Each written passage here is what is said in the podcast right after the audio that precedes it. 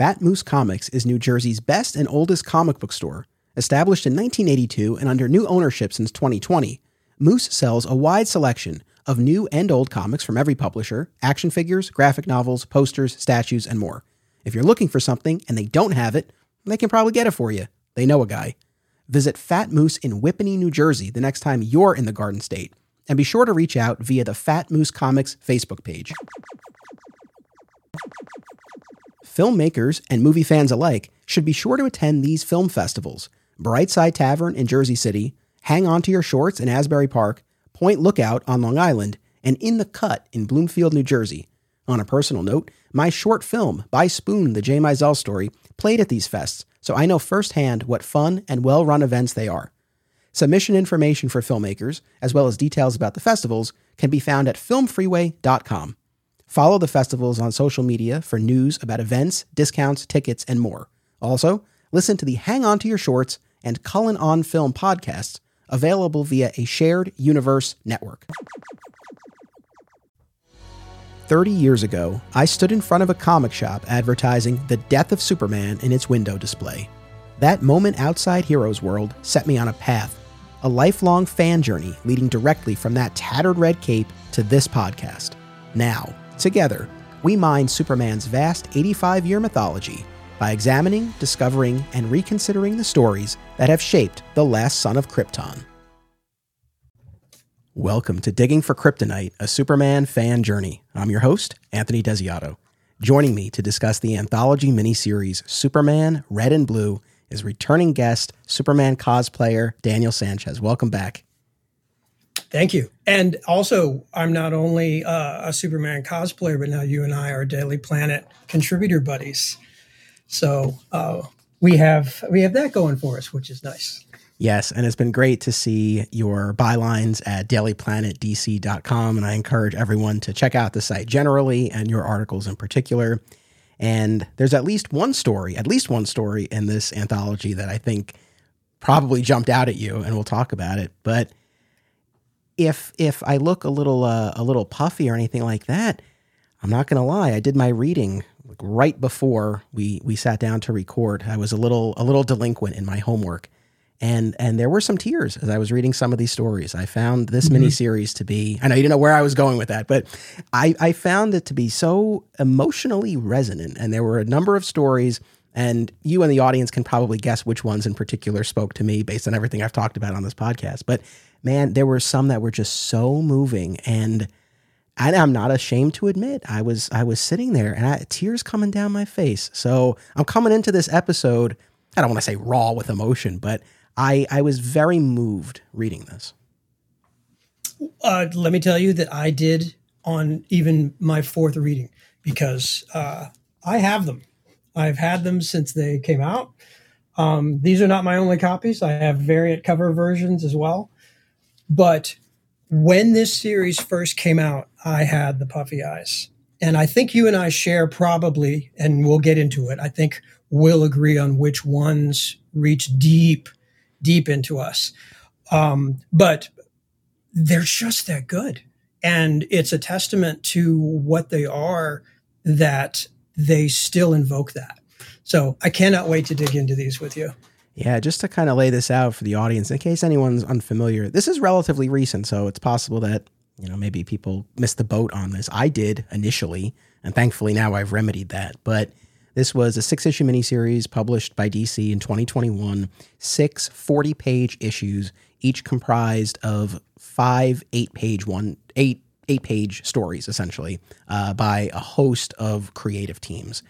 And the hook, you know, kind of leaning into the title of Red and Blue, is that it's only colored in in red and blue, and there's some black and white stories and things like that. But uh, again, they're just these really beautiful, soulful, uh, slice of life stories that I think are just different than what you typically get in the regular Superman books. And not to, not to knock that, but this was really a very different flavor and had a different objective. And like I said, I really kind of missed the boat when this was originally published. I guess I had very recently started this podcast, but I was still you know, it's taken me a little while to kind of like get back into the swing. Like now I track what's coming out a lot more closely. Even if I'm not reading it as it's coming out, it's kind of on the list covered down the line. This was still early enough where it wasn't totally, totally on my radar. And I have to give a shout out to Sean Hendricks from Fat Moose Comics. They're one of our sponsors and he's a great buddy. And he sent me all six issues. This is probably a couple of years ago now at this point. And I was so grateful to get them. And I looked at them like, I can't wait to read these. And sad to say, I didn't crack them open until now, and I regret not reading them sooner. But I'm so glad that I finally did, and that I have you here to, to talk about it with. So now, for you, I take it was a different experience. You were reading these. Uh, you said this was your fourth time through. Uh, that's probably right, but yeah, I I read them when they first came out, um, and there were multiple times. So it's a six issue series, and each issue has roughly five stories in it and the beyond the formatting of their told in limited color, um, each creative team gets eight pages, and that is the structure. And as a as a writer myself, I I was really fascinated to see like what people can do with that forced structure because it brings creativity out of you when you have a forced structure. Mozart did his work in, in the classical structure, which was the most confining of all the musical periods. And we got Mozart. So that was what drew me in was that was the hook of, oh, I want to see what these writers can do with that. But wow, what they did with eight pages sometimes out of the six issues, easily four of them, there were times where I, I said, I got to set this book aside and just think about what just happened and what I just felt and and what I'm going to be thinking about probably for days. I, I can't go to the next story. I have to set it down. And I had that experience when you first asked me to join on this uh, on this episode about a month ago, and I just burned through all six. And I thought, I'm not going to make any notes. I'm just going to read. And the same thing happened. I got to certain ones and I'm like, I know this, I know which one this is. It's like when you're about to watch It's a Wonderful Life. Like, I know what's going to happen. I'm going to, I'm going to read this one. And at the end, like, oh, it got me. It got me again. And so not until yesterday and today did I read through to make my notes. But it is, it is, it is a collection of vignette stories, which gives the authors and, um, and and artists, and sometimes they're the same. Like Matt Wagner did one, and we'll get to that. Um, but it gives them this opportunity to tell these small pocket stories that might not have been accepted in, in part of a 22 page regular continuity storyline with its editorial goals, etc. But here's this opportunity to go back to this moment on the Kent farm or to hear the thoughts of a little boy as there's a battle going on in Metropolis. And these are gold. They're just amazing. So um, it is it is never it is never a burden to have somebody want to uh, say, "Hey, you want to crack those open?" So thank you for for thinking of me. I'm so glad that that this worked out because I could not be happier to talk about these, especially since you're new. We're going to have such fun. Yeah, no, I thought you would be such a perfect fit for this, and I'm so glad that you were keen to do it. And no, I echo everything you said. I, I yes, I re, I regret that I procrastinated the homework so much that I wasn't able to sit with these issues for as long as I would have wanted to. Not that I rocketed through them. Uh, I, I, did yeah. take my time, but there, I definitely came to to the end of this reading experience knowing that this is something I will go back to. I think this was one of those one of those stories that will sort of always be in the rotation for me. I might not read uh, every every story from every issue, but there are ones in particular that I know I'll always go back to. And yeah, the eight page format lends itself it's just a different rhythm and the book itself just has a different mandate right? So like we were saying this mm-hmm. isn't this isn't about you know con, you know constructing a, a six issue long narrative that furthers the superman mythology or ties into an event or anything like that. These are really really some beautiful vignettes like you said that get at the heart of the character. And it's one of those things where you know if you had told me oh you'll you'll be so moved by a story about a waitress who works at the diner in Smallville who who is, there serving the Kent family, uh, you know, across generations, I would have said, oh, okay, like that sounds kind of interesting. And you read it, and it's it's just immensely moving. So, uh, you know, those are the those are the kinds of stories that you get. And I mean, I, I my sense, I, I, believe this was well received at the time. I know they put out a hardcover. I've you know I've, I've seen it on shelves, so I you know it's out there and everything. But if if anyone you know if anyone's listening to this and you kind of missed the boat on it, or you wrote it off because maybe it's not you know, it has no bearing on the ongoing continuity or anything like that, please go back because it's it's well worth the read, and I think it may make you feel something. Yeah, I, I highly recommend it. And you know, I I remember when Batman Black and White came out, what a decade ago, and I jumped into that for the same reason. And every now and then there were some that may not have been your cup of tea, but then every now and then there were some where again those constraints just brought out this other, you know, vein of gold in the in the uh, in the search for gold. Um, but one of the things that came out to me both times is these short stories will introduce to you creative teams that you may not have encountered before. You may realize this story I just read, who the heck wrote that? Who is this writer? And it will lead you on this path. It's this introduction to um, talent that y- you're well worth um, exposing yourself to this, if, if nothing else, just because if, if you love the genre and you love talent, um, you should do this.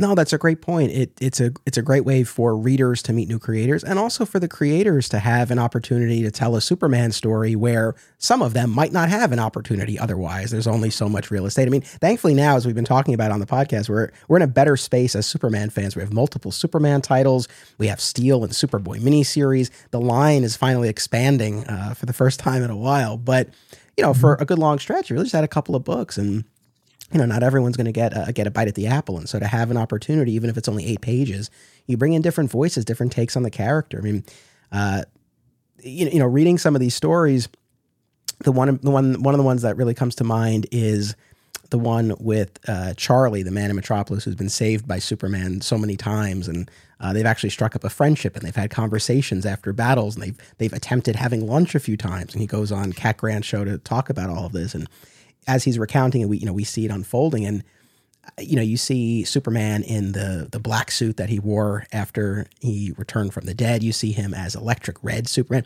and I'm reading it. I'm like, oh, you know, this is clearly the you know this is someone involved with this has a lot of affinity for the period of time where I grew up as a reader, and so you know you mm-hmm. see things like that, and you see what you know what what the creators are bringing to it, what they've drawn inspiration from, and and it's a beautiful thing. Now I'm pretty flexible as, as far as how we structure this conversation. I don't necessarily feel we need to be confined to going issue by issue, though I'm certainly happy to do that if you prefer.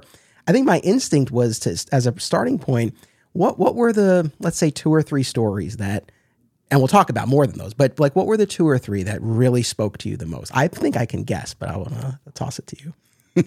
oh boy. Okay, so I made my notes issue by issue just in case that's the way you wanted to go. But yes, there were some standouts. Um, I I gotta say that one of them was the Krypto story. I, yep, that was on my list for you. All right, one for one. because uh, in in that story, it's it's Clark at a young age on the farm, where I think as as little boys, you know, we, we all kind of remember that period where you're just starting to keep to yourself. You're just starting to be a little quiet.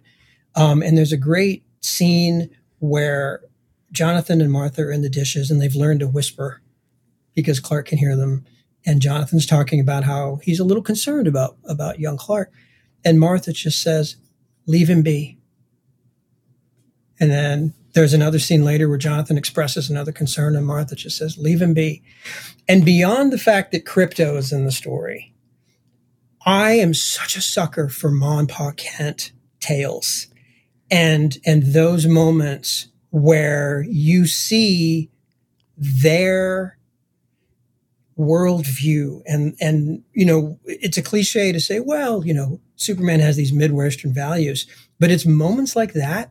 It's moments where martha's quiet confident love that where she's just and and the that quaint midwest colloquialism of you only say as many words as are necessary and just to have Ma doing dishes and she just says, leave him be. Oh my God, I just, like, I just, I never wanted to leave that world. And the illustrations were fantastic. But that was one that was like just this warm blanket. And I would have stayed there for as many stories of that as, as there could be. Um, another one, same vein, and, and I'm not shy to admit it, was uh, Clark's first day of kindergarten. Yes. Which was a separate story, lest lest the audience think that, that they're the same. But in that story, Clark's not too worried about going to kindergarten. It's Jonathan and Martha that are kind of wondering, have we taught him enough? Have we prepared him enough? And they have to decide, we have done what we can.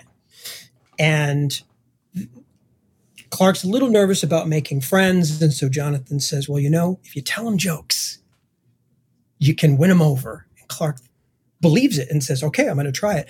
And it's so sweet because he goes to the to the kindergarten class and he's reminding himself how to behave. And he tells himself, like, don't start floating up and don't run too fast and don't let your eyes get all red and angry. And you think he's a five year old boy. And in fact, there's a, there's a moment where Martha is thinking to her, herself, he's only five. And Jonathan is thinking he's already five. And again, it shows that wonderful dynamic, this small farm dynamic of how they, they think, you know, about Clark.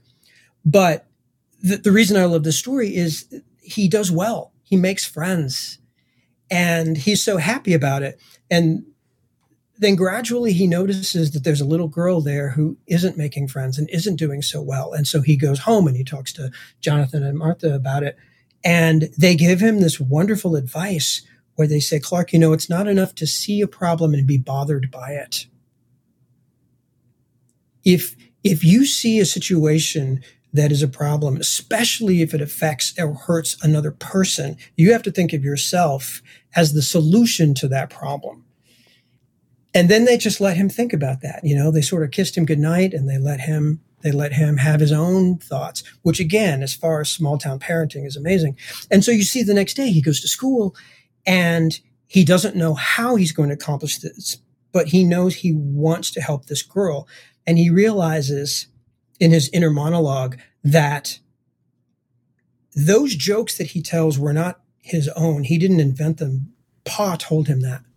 And some of the other advice that he got was from Ma. So he realizes people helped me do well. I want to help her do well.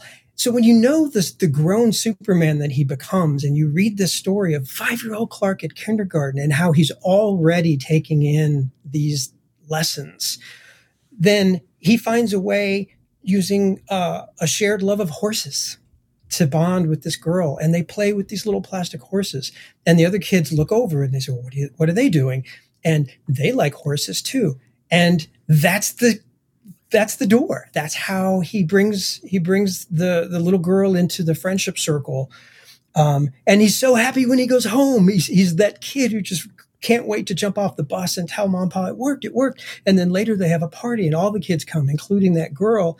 And I, I, believe there's a line in there somewhere where he he thinks you know it's not that mom and pa gave him all the answers but they taught him the lesson.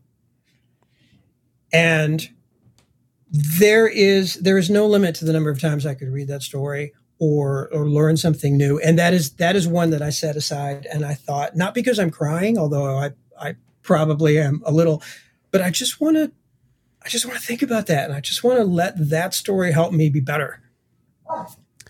Yeah, no, well said. I, I loved hearing you lay out both of those stories, and both of those really resonated with me as well uh, especially little Clark going off to kindergarten. Our son just finished his first year of preschool, so we have another year before kindergarten. But even just sending him to that first year of preschool, uh, you know, a lot of those same emotions where you know you're sending him out, and it's so funny because recently, you know, again, obviously every day we're dropping him off and picking him up, but we're it's it's limited in terms of what we're seeing. And uh, mm-hmm. around Easter time, they did an Easter egg hunt, and the parents got to go, and so you know we got to watch him like really watch him in in this environment here and interacting with his classmates and everything and it was just this weird thing of like they have their own world like their own little ecosystem and their own dynamics. And as much as you know, we've been watching this kid like a hawk and we know everything he does, but it's like, you know, he's there at school, like he's got his own little world. And even just letting go that little bit, like it, you know, it took a minute to get used to. And of course we did, and it's been a wonderful routine and and and, and great for for everybody. But it, you know, it was definitely like at the outset, it's it was it was so daunting the idea of just like dropping him off and leaving him there. And that's not even taking into account what the Kents had to deal with as far as uh, this little boy with powers. And what I loved, I, I, agree with everything you said about about the little girl. That line about it's not enough to be bothered.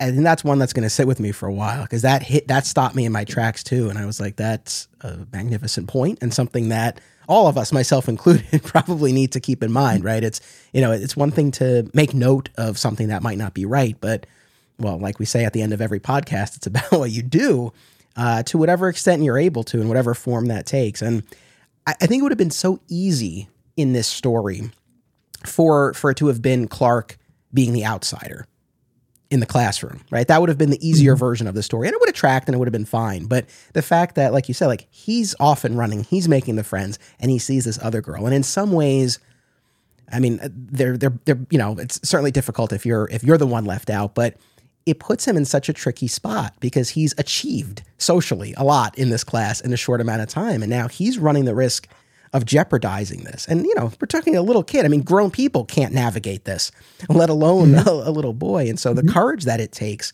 to reach out to someone who the rest of the class has kind of discounted and bring them in. And in so doing, set the example for others to follow. And the other kids do follow it.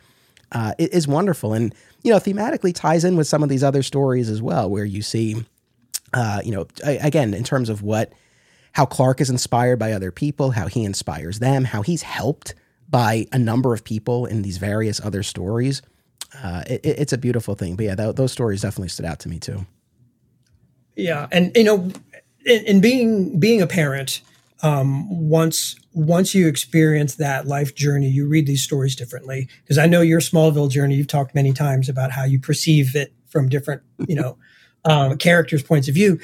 Um, but this brought me back to my first child's first day of kindergarten when as a parent you're hoping that just like jonathan that you've prepared them enough. And i vividly remember we were in the car and my little girl looked at me and she said what if i don't make friends?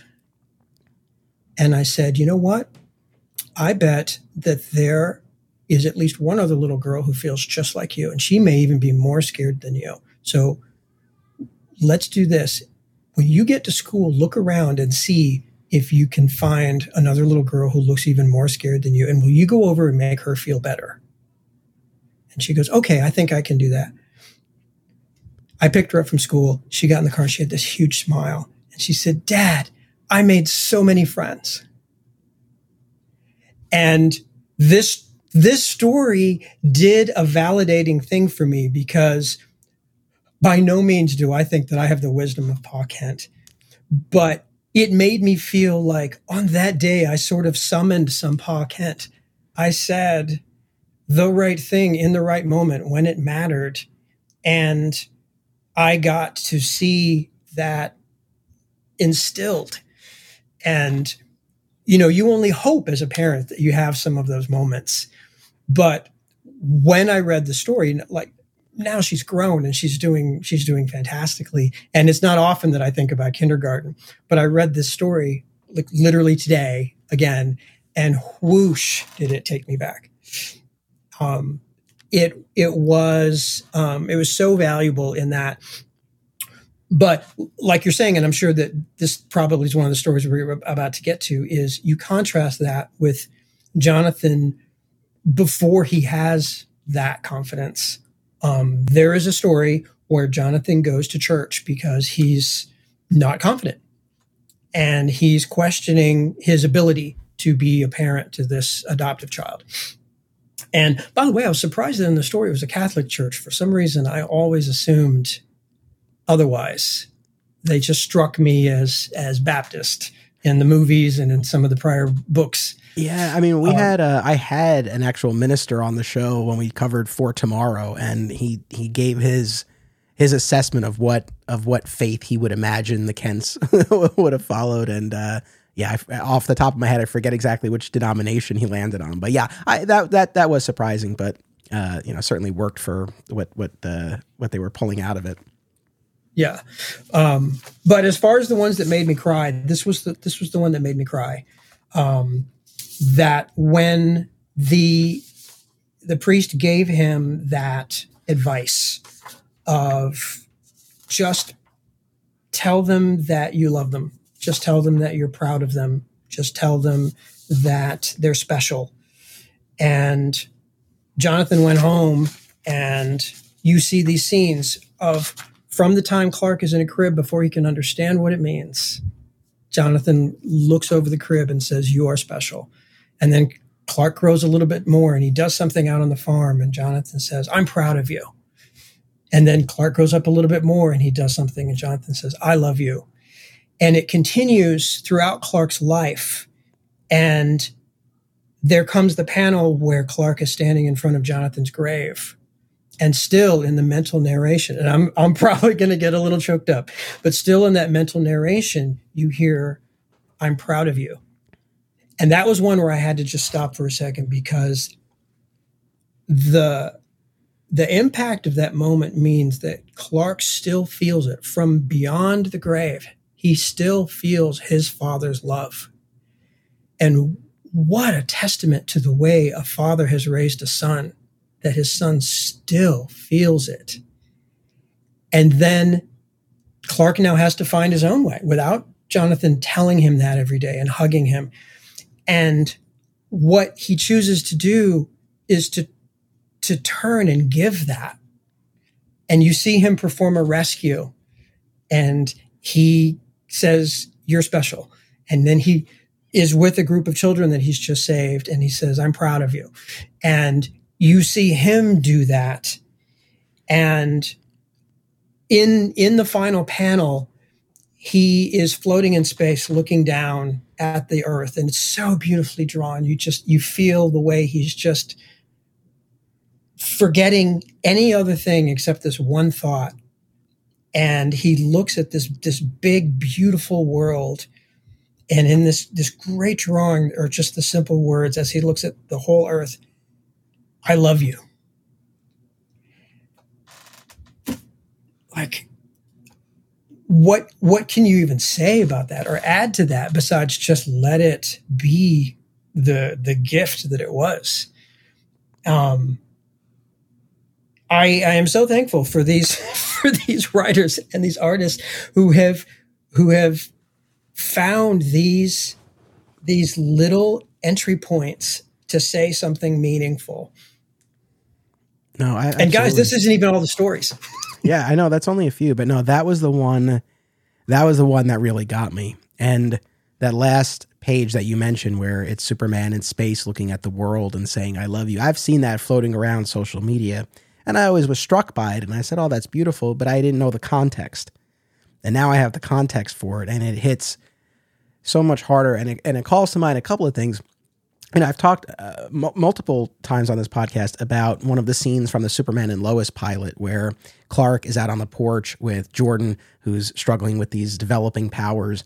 And Clark's talking about his experience with Jonathan and how he didn't, Jonathan didn't know what he was doing right? You know, he, he, tells he tells his son, "Is like, you know, he was just on his way to church." Going back to the religious aspect, like he was on his way to church one day, and they found me, and it changed his life, and he had to learn how to be a parent instantly. And the message there was that he didn't always have all the answers, but he was there, and that's something that's that's resonated so much. And you know, seeing actually now getting to see that incarnation of Jonathan, the one at the outset who doesn't have all of the answers, who's kind of struggling a little bit and looking for some guidance because we always know and think of Jonathan as the one with the answers, with the speeches, with the parables, mm-hmm. with with the lessons that Clark will carry forward. But you see him at the beginning not really knowing. It was interesting. He was a little older than I I would have expected. I mean, I guess that harkens back more to the traditional depiction of the Kents, but in the modern era, clearly, you know, we've seen them younger uh, when they take in Clark. But this was a little bit of an older Jonathan. But you know, very relatable and, and fascinating to see that version of him. And then exactly as as you described, this this montage of of Jonathan and Clark as as Clark is moving forward through the years and Jonathan just continually saying you're special, I love you, I'm proud of you. And I don't want to rehash this because I just I talked about this when we covered Space Age and the similar idea of, you know, always saying I love mm-hmm. you and everything, but it is from the beginning kind of just instinctively I knew that was how I want it to be and how I have been and hope to continue to be with my son, where I tell him that every day. And it's that I want that to be, I feel it so deeply that I want to, sh- I always want to say it, but it's like beyond that, I want it to be so ingrained in him, right? Just like it was with Clark, so ingrained, such an automatic that it's never anything he has to stop and wonder about. Oh, is my dad proud of me? No, no, no. You know it because I tell you every day. Like, I just want that to be just a part of it. And so that, man, it just hits so hard. And then, yeah, when you get to, and that's the thing too with these stories, that's, that's really kind of, you know, keeps you on your toes in a way because they're not beholden to any ongoing mm-hmm. narrative or continuity. So this, we could have been reading a story where Jonathan Kent is still alive as he is currently in the comics, right? But this, that was not the case. And so as you're reading it, you know, it just, it hits you like a ton of bricks when you see Clark standing at, at the grave. But then, uh, yeah, to see Clark take those lessons and then, you know, kind of pay it forward, right, to all the people that he's mm-hmm. saving. Uh, it, it, was just wonderful. That one, yeah, that I mean, I, that one was definitely my favorite and definitely had the most uh, emotional impact. Just top notch. Yeah, e- easily. You know, I, there's no way to rank them, but but easily one of the absolute shining stories in in all of these.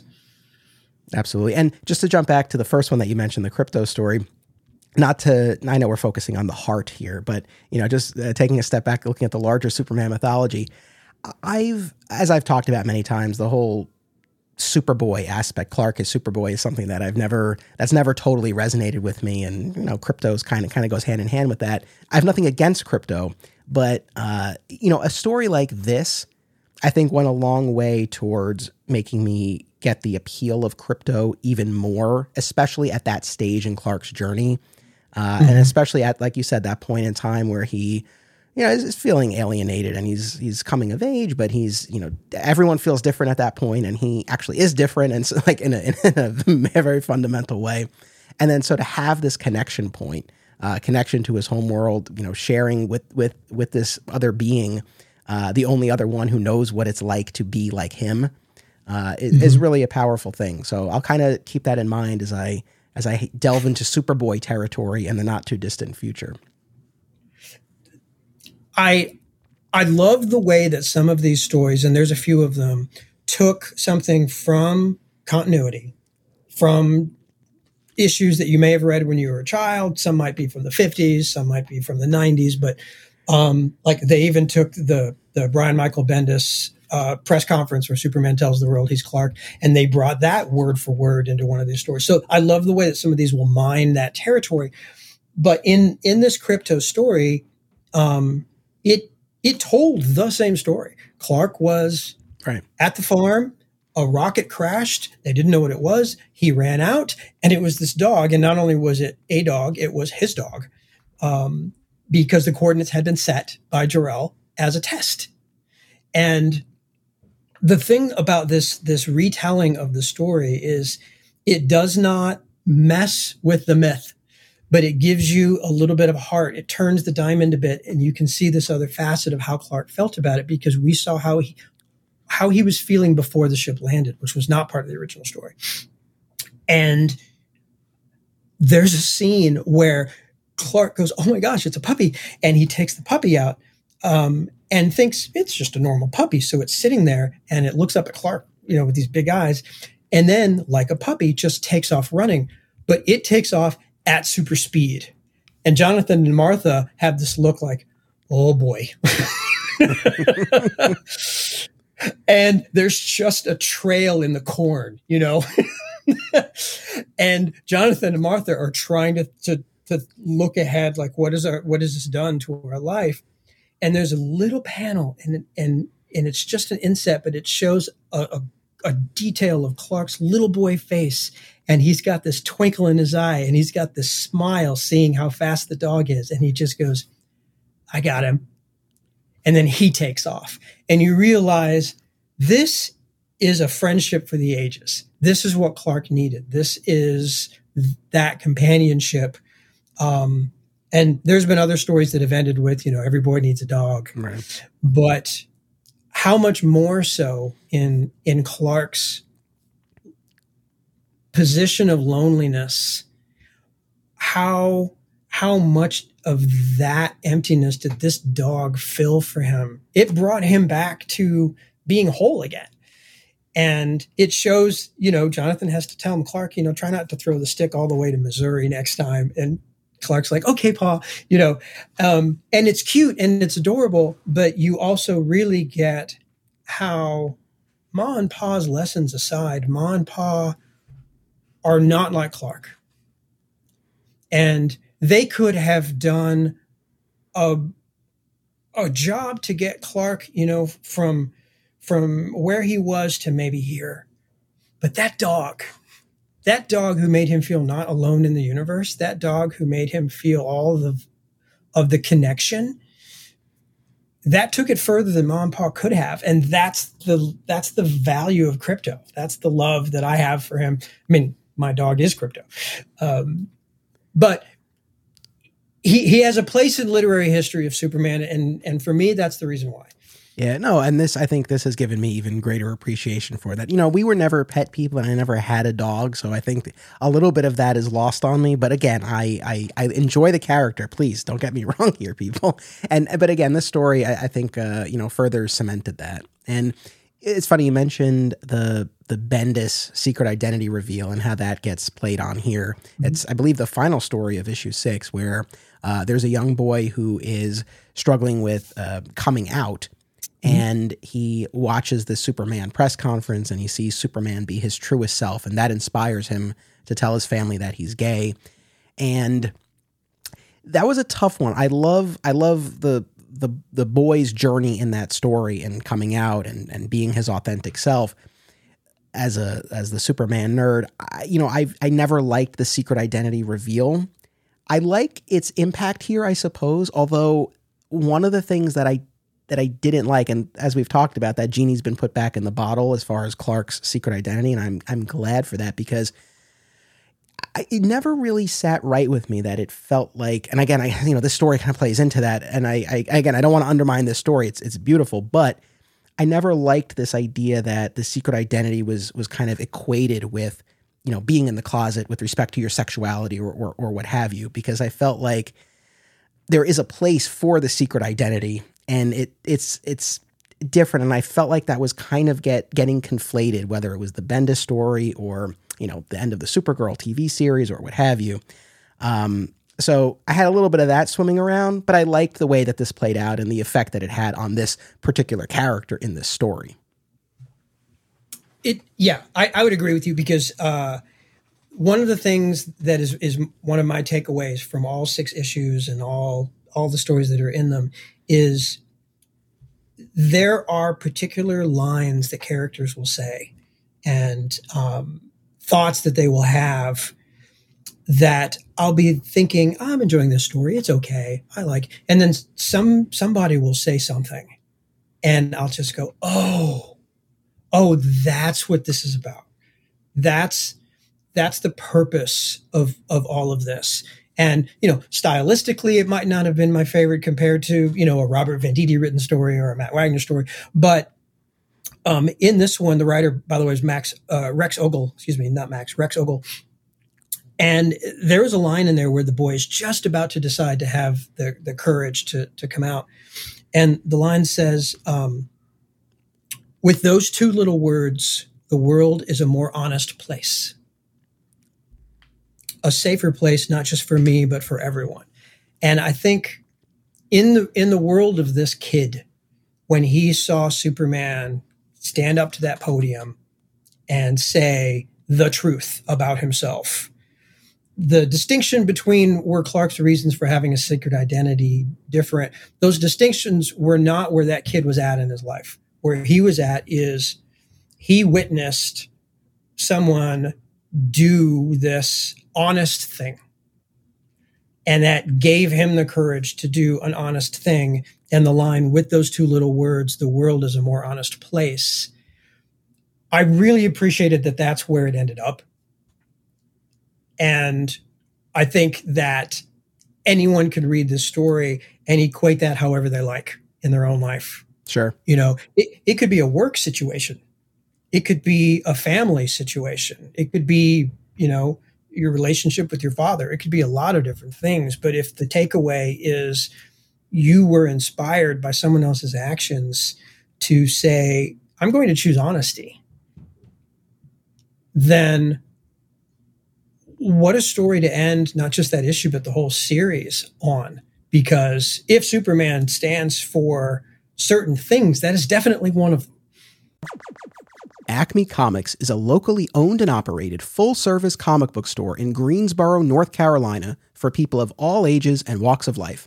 Now in its 40th year, this multiple time Eisner Award nominee features a significant contemporary and vintage back issue selection as the Acme team uses their collective knowledge and resources to connect you with the best material. Mail order subscriptions to new releases are available, and all offerings are available anywhere via mail order. Follow Acme on social media and eBay, listen to the Acme cast on all podcast services, and visit acmecomics.com for much more.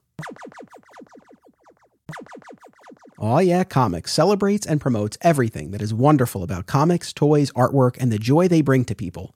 Visit them in person at one of their three locations Harrison, New York, which happens to be my local comic shop, Skokie, Illinois, or Muncie, Indiana. If you have children and have been looking for a family friendly store, look no further. Join Aw Yeah for exciting events, including creator signings, how to's, and more. Visit awyeahcomics.com and follow Aw Yeah on social media for more. Their name says exactly how they feel about it. Say it with me. Aw, yeah. Thank you to all members of my Patreon community for supporting this podcast. If you like what you hear and are not a member yet, please consider signing up today at patreon.com slash Anthony Desiato. We offer a variety of monthly reward tiers, and discounted annual memberships are available too. Beginning at the $1 level, you can listen to Digging for Justice, my exclusive DC movie rewatch podcast.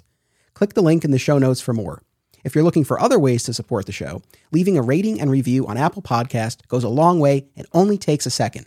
You're also welcome to join the conversation on social media via the links in the show notes.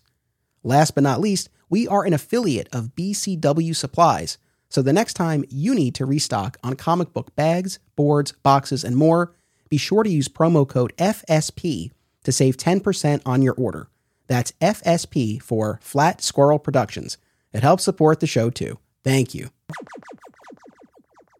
I'll, I'll say there were there were a couple of other ones that that made me think of you that I was like, oh, I'm sure Daniel loved these. One was that Matt Wagner story featuring Clark the mm-hmm. reporter, and thought it was great. You see him in the Fleischer esque costume, and uh, you know, sort of set pieces that call to mind the Fleischer cartoons in terms of you know adversaries and things like that. But the thrust of it is that Superman is getting all of the headlines, the front page stories, and Clark is writing these in depth stories about what's kind of behind all of these things like who how did the mad scientist get the materials that he used for his robot and these stories are getting buried on page 13 of the paper and you see mm-hmm. clark struggling with that and uh, look anytime we get clark as the reporter in a meaningful way I love. And I thought that was it was such a great story to show because I guess it shows a couple of things. It shows what what Clark can do, or at least is trying to do as a reporter. And I think the story even mm-hmm. opens with him saying, you know, I took this job initially to help me further my crusade, right?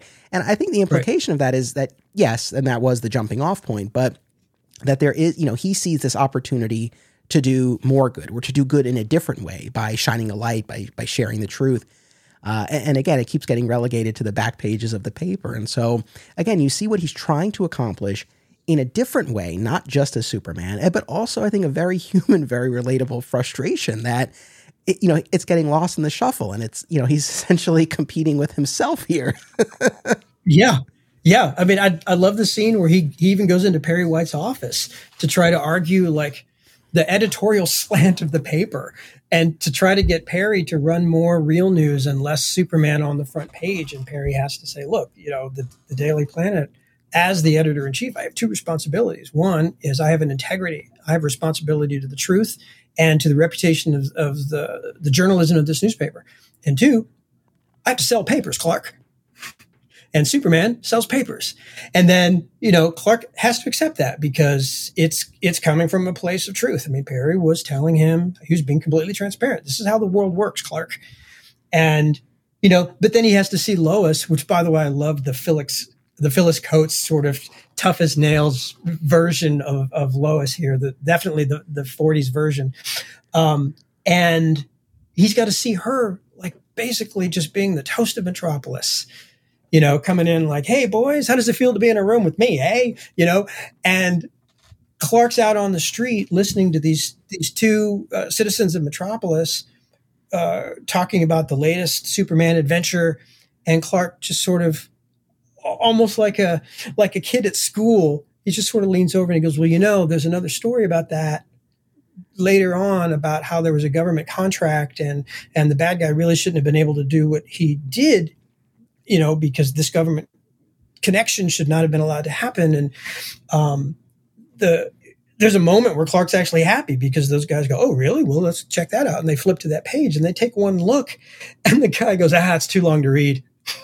like that's the 1940s version of you know too long didn't read and then the other guy goes yeah i prefer the funnies anyway which of course is tongue-in-cheek to you know mm. shuster and and and siegel and shuster's original goal of all they wanted to do was be syndicated in a in a newspaper um, so ironic that clark now has to suffer the fact that that's been successful but just the heartbreak that he has of even when he's nudging people hey go look at my story they're not interested so beyond the fact that I love Matt Wagner's storytelling style, I have loved him since Grendel. I thought his Batman and Grendel story was some of the best Batman that I've ever read. I love Matt Wagner's storytelling ability and the way he would have the old style newspapers as the backdrop of the narration. Yeah. So you'd see the Fleischer's drawn Superman fighting my favorite, the robots with the big number number on their chest.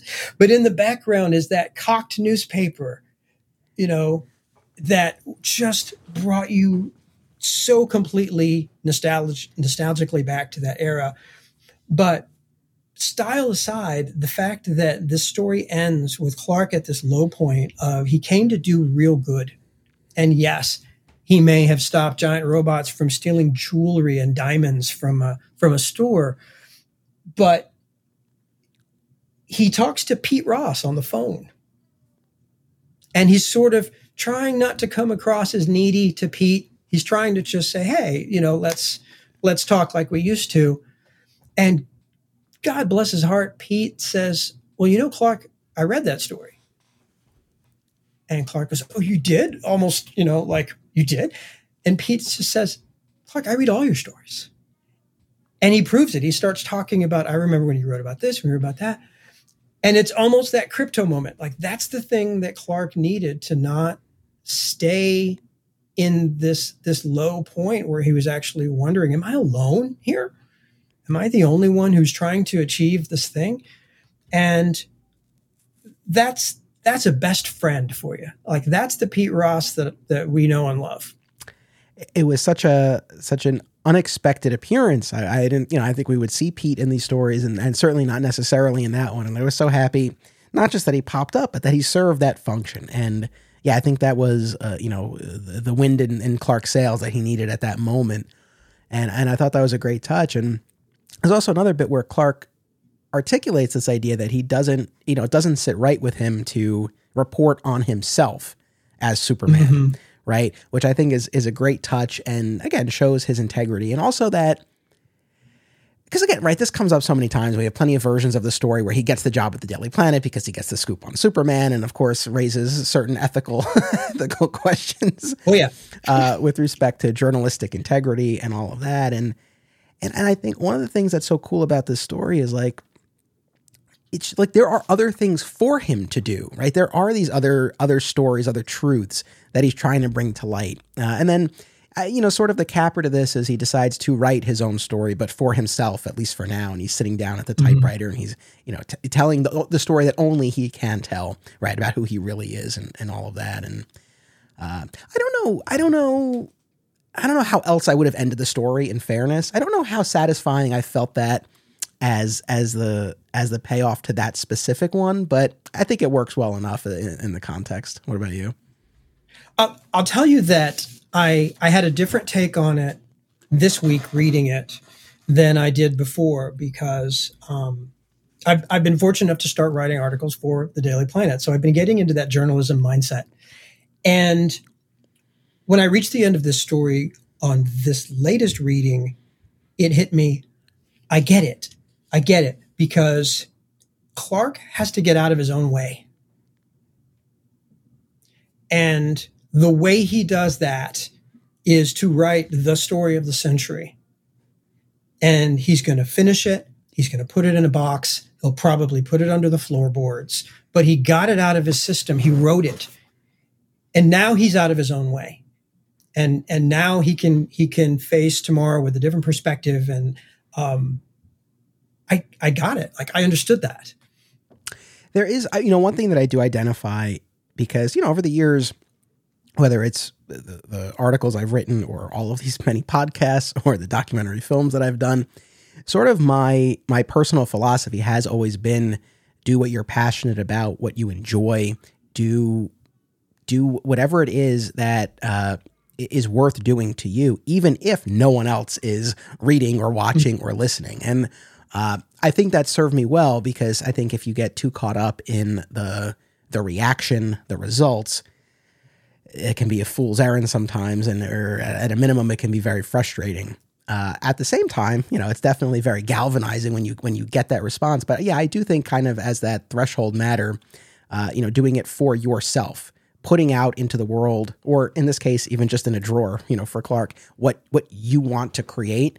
I, I do think is probably the healthiest, most productive starting point. You feel for Clark in this though, because with news in particular, you know, I feel like that's, you know, it's a little bit of a different angle there because you're doing it, you know, it's different than writing something creative per se or something like that, where, you know, kind of like just the process of putting it together might be satisfying enough.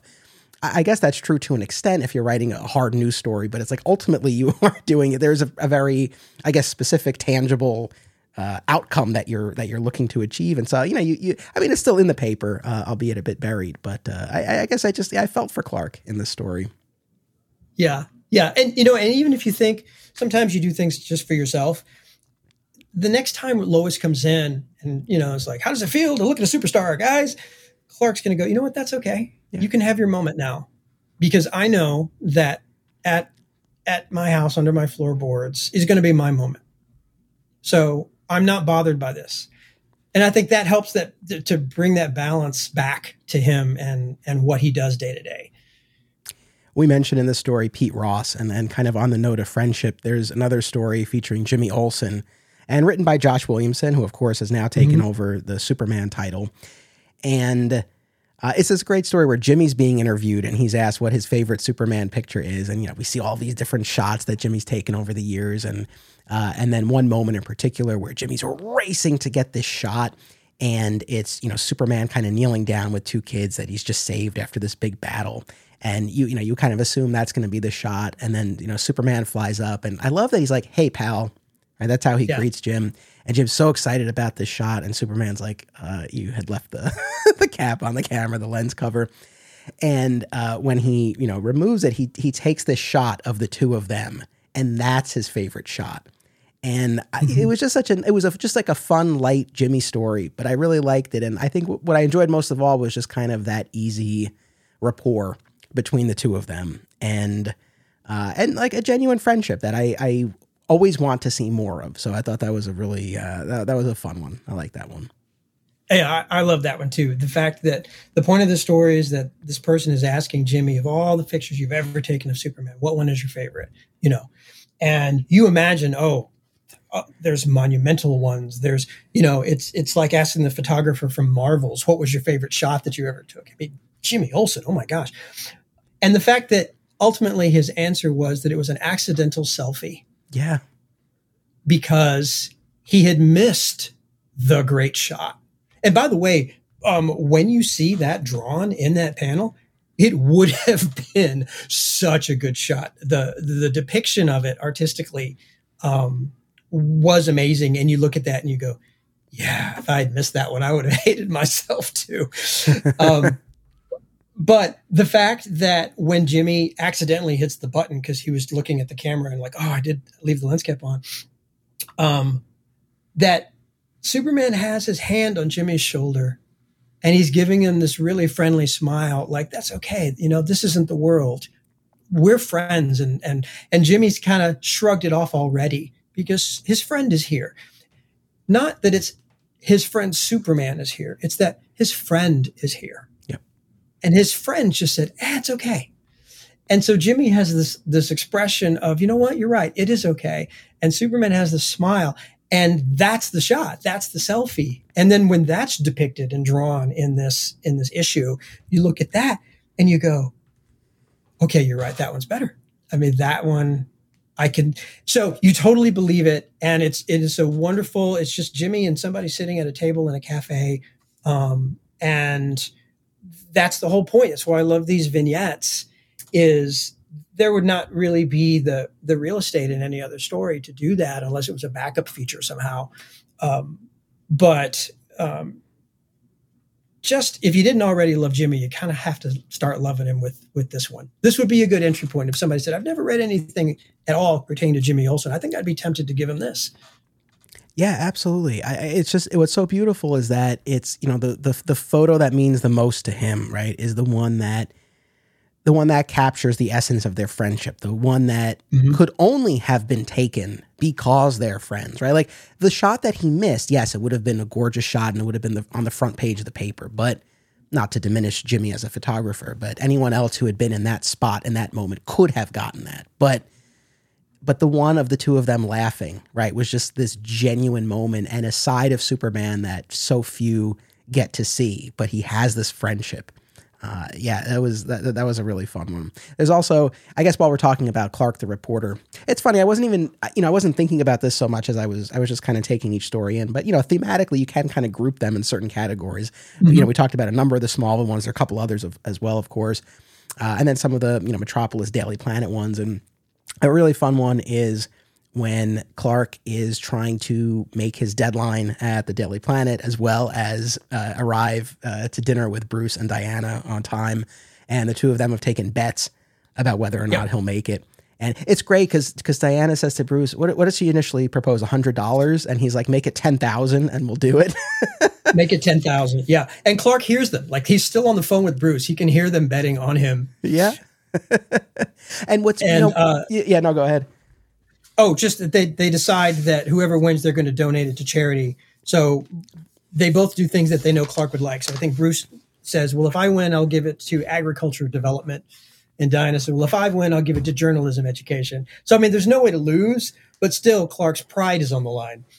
Yeah, and I think what yes, absolutely. It also just as a quick side note, it made me think of How I Met Your Mother, one of my all-time favorite shows, because there was this running bit where Barney was this uh, you know this this big gambler and he could never turn down a bet, but he also uh, was was was into the high stakes. So, you know, one of the other characters at one point bet him fifty dollars. He's like fifty, make it five thousand. It, made, it really uh, really called called to mind that that bit. But what I really enjoyed was seeing how well Bruce and Diana know Clark, and how they each know him in in different respects, right? Because uh, initially uh, what is it? Yeah, I think I think Bruce says something to the effect of you know because they're talking about how he is going to change into Superman to make it to the planet in time, as opposed to trying to take an Uber across town. Uh, right. But they recognize he's going to be, you know, encountering any number of, you know, calls for distress, you know, you know, calls for help uh, in the midst of all of this, and he'll be interrupted. And Bruce talks about, well, once he's done with that, he'll be able to get back to the planet quickly. And Diana's like, well, but you know, he's not like you. He doesn't just like disappear into an alley. He's polite, right? He's going to stop and he's going to talk to people and he's going to take photos and things like that. But then, kind of the flip of that, where we see how well Bruce knows Clark, he talks about Clark's integrity and dependability as a journalist, right? And kind mm-hmm. of is, is talking about uh, you know Clark's achievements in that field and how he never misses a deadline, and you know this is a, a core attribute of his character. So it was cool to mm-hmm. see again uh, within this this trinity how well they know each other, eh, but in different ways. Yeah, and you wonder like how long has their relationship you know existed that there's that there's such intimate friends in this way um, but there's uh there's some real insight there of how well they know clark because um, bruce i believe is the one who says you know clark's life as a journalist means so much to him. It's one of the things that he feels makes him human. And you know you see him reassuring perry i won't be late. I won't miss deadline. You know i won't fail your trust in me. Um, but then diana says yes that's clark but but he's also superman. So he still has to traverse the distance um, where he's in the alley you know doing the change which by the way i was reading the story and i thought oh this is a pretty good story this is a pretty good story page two panel two you see him running in the alley about to do the shirt rip and the art um, is just uh, like it won me over in that moment. I'm like, I went back and I looked, okay, now who's the artist on this? Because you just you just got me with that panel. Oh, it's Laura Braga. Okay. Mental note, look up Laura Braga later. Um, but he still has to traverse the distance of where he is to the Daily Planet. And Diana goes, You really think that he's gonna pass by anybody who needs help along his way? And it shows this montage of no, he will not. He's saving people left and right and stopping to make sure that they're okay. And even with some kids, like let's take a picture together and talking with the firemen and, and, you know, and you feel the, the clock, you know, tick, tick, tick, tick. But when he's with those kids, you do not feel that. You do not feel that he has somewhere else to be or somewhere better to be. And that resonated me with me in my in my charity work and in, in my cosplay work because the value of that, the value of a child when they're with Superman, feeling like he is present and he is not acting like he has somewhere better to be than to talk to me and spend time with me. Like that panel made me love Superman again because Bruce and Diana, who know him intimately, were saying, well, that's who he is. And we got to see that you know, I even came up with the trick sometimes of if I really do have somewhere else to be and I really do have to say goodbye to to a child, um, what I'll do is I'll say, I I have to go, but I don't want to just shake your hand up. Let's shake it twice, you know, and we'll do a double goodbye. I'm telling you that extra, that extra five seconds, that extra, you're not just going to get one, you're going to get two. It makes that goodbye okay the, the child accepts you're Superman, you're busy, but when you were smiling at me, you were my friend, and you didn't leave me because you wanted to, and you really get that here. Um, it's just amazing. No, I know it's, it's so nice, and it's you know the, whether again in, in, in your in, in, the, the work you do is with your charity organization and as a cosplayer, uh, I think this comes up a lot in the realm of actors and other celebrities and things like that, where you know you they and you, you know, have these interactions with people, it's like for for the celebrity, we'll just put it that way. You know, it's it's another interaction, right? They'll be done with that and go about their day. But for the person that they're having that mm-hmm. interaction with, that could be a memory that will that they'll carry with them forever, right? And so, yeah, you hope that the the person on the other end, you know, uh, who, who kind of has that power, will use it well and, and hopefully make it a good experience. Not that people are owed anything, but uh, but, but, you know there is that kind of dynamic, and you know you get the sense Superman is, is well aware of that and, and that power that he has. And you know there's another, I guess, thematically related story where there's a little girl who comes into school for show and tell, and she's talking about this piece of you know debris that Superman gave her after this battle and how she helped you know she helped him during this and they're friends and all the other kids are mocking her and she's being ostracized not unlike uh, you know that kindergarten story that we had talked about earlier and then Superman takes the time to show up at this mm-hmm. little girl's school. And of course, everybody comes around, and it's you know this important lesson about uh, you know about about treating other people well and, and everything, and um, it, you know just this great moment, and the fact that Superman would take the time uh, to do something like that just speaks volumes about his character. Yeah, it's very you know the end of Shazam where he takes the time to go to the cafeteria and sit down next to the kid who everyone was making fun of, you know, um, and it turns out, no, you really do know Superman. And he really does legitimately like you enough to come here and not think that it's some chore. For sure. There's another story that, again, made me think of you because, in particular, the art, you know, it, it very much called to mind the Christopher Reeve uh, incarnation of the characters, the one where Clark, not Superman, but Clark talks down that would be robber at the convenience mm-hmm. store.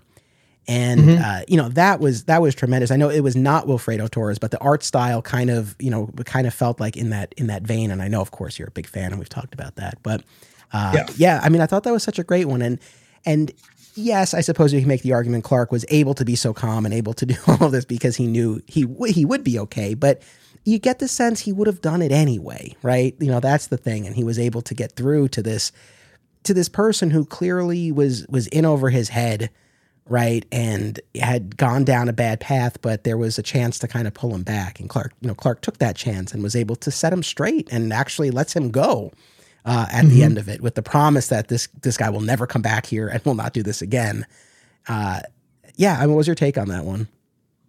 Oh, I absolutely loved it. Um, it's called De-escalation, and um, the artist is Valentine De Landro. Yeah, I just so, want to say real, real quick, and, and, thank you for sharing that. You know that that artist. I know we've been talking about a bunch of these stories already, and I know we have not been giving the creative teams every time. There are just there are so many. Um, we really you know appreciate everyone's work, and uh, again, I do encourage everyone to to check this out, and you can see who did each of these stories that we talked about. So if we're not saying a creative team's name, it's not a slight in any way. It's just that there's a lot, and we have a lot to get through. uh, well, I, I, you know, didn't know some of these artists myself until until I read these. So this is just another reason that everyone has to go pick up these books. Um, but there's a particular uh, there's a particular panel um, on page two where the way the Clark is drawn is a, a dead ringer uh, duplication of Christopher Reeve in the alley after he caught the bullet from Lois, and he's sort of turned down and his chin is down and he's you know when he opens his hand and sees the bullet but then he kind of looks out the side of his glasses there's a drawing that is exactly like that in this story. And it was one of those moments where i was already intrigued by the art because on page one clark comes into this little like convenience store bodega kind of a place and he bumps into an old school comic book stand, one of those vertical metal that has the sign that says comics at the top. And he knocks it over and he acts like, oh no. And the, the teenager behind the counter goes, you do that every time. and you get the sense of, oh, okay, we're going to see old school Christopher Reeve Clark here. But the charm of it is is definitely there and and the artwork by by Valentine like is is dead on but I think the other part of the charm is you're right that Clark talks down this teenage first time offender who barely knows how a, a pistol works, you know. Um, but he talks him down in a way that I think if it had been Pa Kent standing there, Pa would have said those exact same words in that exact same way. It was not because he was invulnerable that he said those things. Yep. He he went over to the door and he said, Well, tell you what, before we start, let me lock this front door so nobody else comes in, nobody else gets hurt. You know, and he mentions a, a lady who probably is elderly. He's like, you know, we wouldn't want her to, ha- to have a heart attack. And then he says, okay, and basically creates a safe space to talk to this kid and then asks him about his life. Like, what brought you to this moment? Because this doesn't have to be your life is over, but tell me, you know, what, what, what are you thinking, kid? And you don't know if he's telling the truth or not, but he tricks the kid into saying that like the, the safety's on. You're not even going to be able to use this gun. So just so just hand it to me. Um, but I also think that part of part of Clark's approach there is because there's an innocent teenage girl who it's her first time that she's been trusted to run the counter here, and you don't want anything going wrong.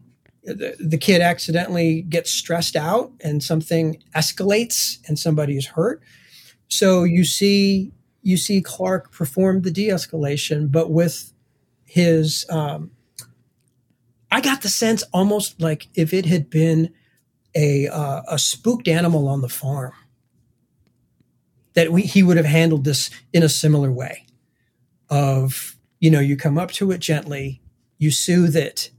That this is how you treat uh, something that is spooked. And for all those reasons, I thought um, the writer, who in this case is G. Willow Wilson, um, really had a handle on the character. Um, and at the end, there's a sweet moment where uh, Clark thinks, okay, I got out of this. I didn't have to blow my secret identity because um, he could have shot me and then I would have had that you know, Richard Donner deleted scene with Lois. You know, then what do I do? So um, he is walking down the street, and the girl sees some little, you know, I don't know if they're stuffed Superman dolls, but they're on the counter available for sale. And she grabs one and runs out to the street, and she says, "Wait, wait!" And you see Clark go. You know, almost Otis like because he thinks, oh no, like, did I blow my identity somehow? And she just wants to come up and give him this gift as a thank you. And she says, you know, you may not be Superman, but you're my Superman. And that's how the story ends. And your your sort of emotional um, tank refilling of of the result of that story is Clark needs these moments as Clark because he gets them probably like he's not in it he's not into being superman for any of the attention but as clark when he's out there and he just wants to make a difference like these moments are good for him too when a girl says you know i know you're not the superman but you're my superman clark uh, yeah no for sure I, I agree with that and also it's a different, you know, because I, was so I really was struck by the fact that he let the guy go. And it's funny where mm-hmm. he's like, you know, you'll keep this promise that you know you won't come back here. If not, I'll know.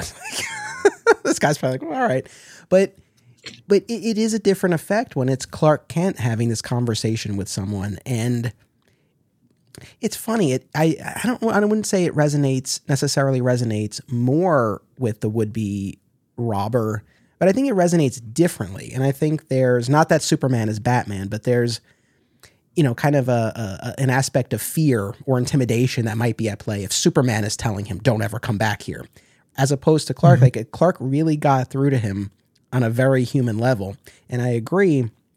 And going back to what I was saying before, it's like yeah. I don't really have any doubt that he would do this same thing, even if he had no powers. And we we talked recently, and we'll talk again about the diner scene from Superman and Lois season three. And same type of thing there. I've said it already. I'm going to say it now, and I'll say it again when we do our episode on that. But it, it, there's no doubt in my mind that Clark would have done exactly the same even if he had no powers. And even the way he went up to Candace's father in that scene and approached him felt very much to me like something he would have seen Pa Kent do if yes. someone was out of line, right? And it was yes. it's just that it's just that core that's just a part of his character. And you see, you know, you just see that on display here. That was great. Oh, yeah. I mean, even when Clark left the house and, and Lois said, This isn't a job for Superman, and Clark goes, Superman's not going. you know, this is this is my son's father that's going. Yeah. No, absolutely. Yeah, that was um that was that was really tremendous. And I guess maybe just for a moment, circling back to Smallville, I know I had, had mentioned this before, but the the special, uh, the episode with the, the episode, uh, the story with the waitress from the diner uh, in Smallville, written, uh, written yeah. by Tom King, and just uh, man, this this one was a this one was a standout to me too. Uh, this waitress who we see waiting on the Kent family again across across decades. We see her on her first day as she's a young woman and she's you know uh, dropped a pot of coffee or whatever it is and she's cleaning it up and she's cursing and she's all all out of sorts mm-hmm. and of course the Kents you know the Kents are there with uh, with baby Clark and everybody's kind of you know having a you know a, they're all acclimating to their various circumstances and then you know you you see her it's you know we see various scenes play out over the years at this diner in Smallville whether it's you know Clark telling Lana that he's going to leave mm-hmm. uh, to go to you know to go see the world and and and she's upset. Or then you know later down the line when he brings Lois there and she's nervous about meeting mom and pa uh, mm-hmm. when uh, you know Lois and Clark ultimately bring little John there um, and when Clark is there after after pa has passed. And so you know this this woman here has seen them uh, through all of these these various stages and it's really this beautiful exchange between her and Clark at the end of this vignette where she talks about being one of those people whose whose lives are in black and white, right? And and not not the color that's out there in the world that Clark has probably seen. And not unlike Pa Kent himself, which the waitress specifically mentions, you know, Clark is able to say exactly the right thing about, you know, for for whatever it's worth. It's like he has seen everything, you know, and more more than she could ever imagine. But uh, you know, he's seen everything, and for him, you know, this this woman is, you know, one of the people that represents, you know, home to him, right? And he goes and she's part of, you know, she's a, a you know a, a fixture at this place, and that means something to him for whatever that's worth to her, and clearly it's worth a lot.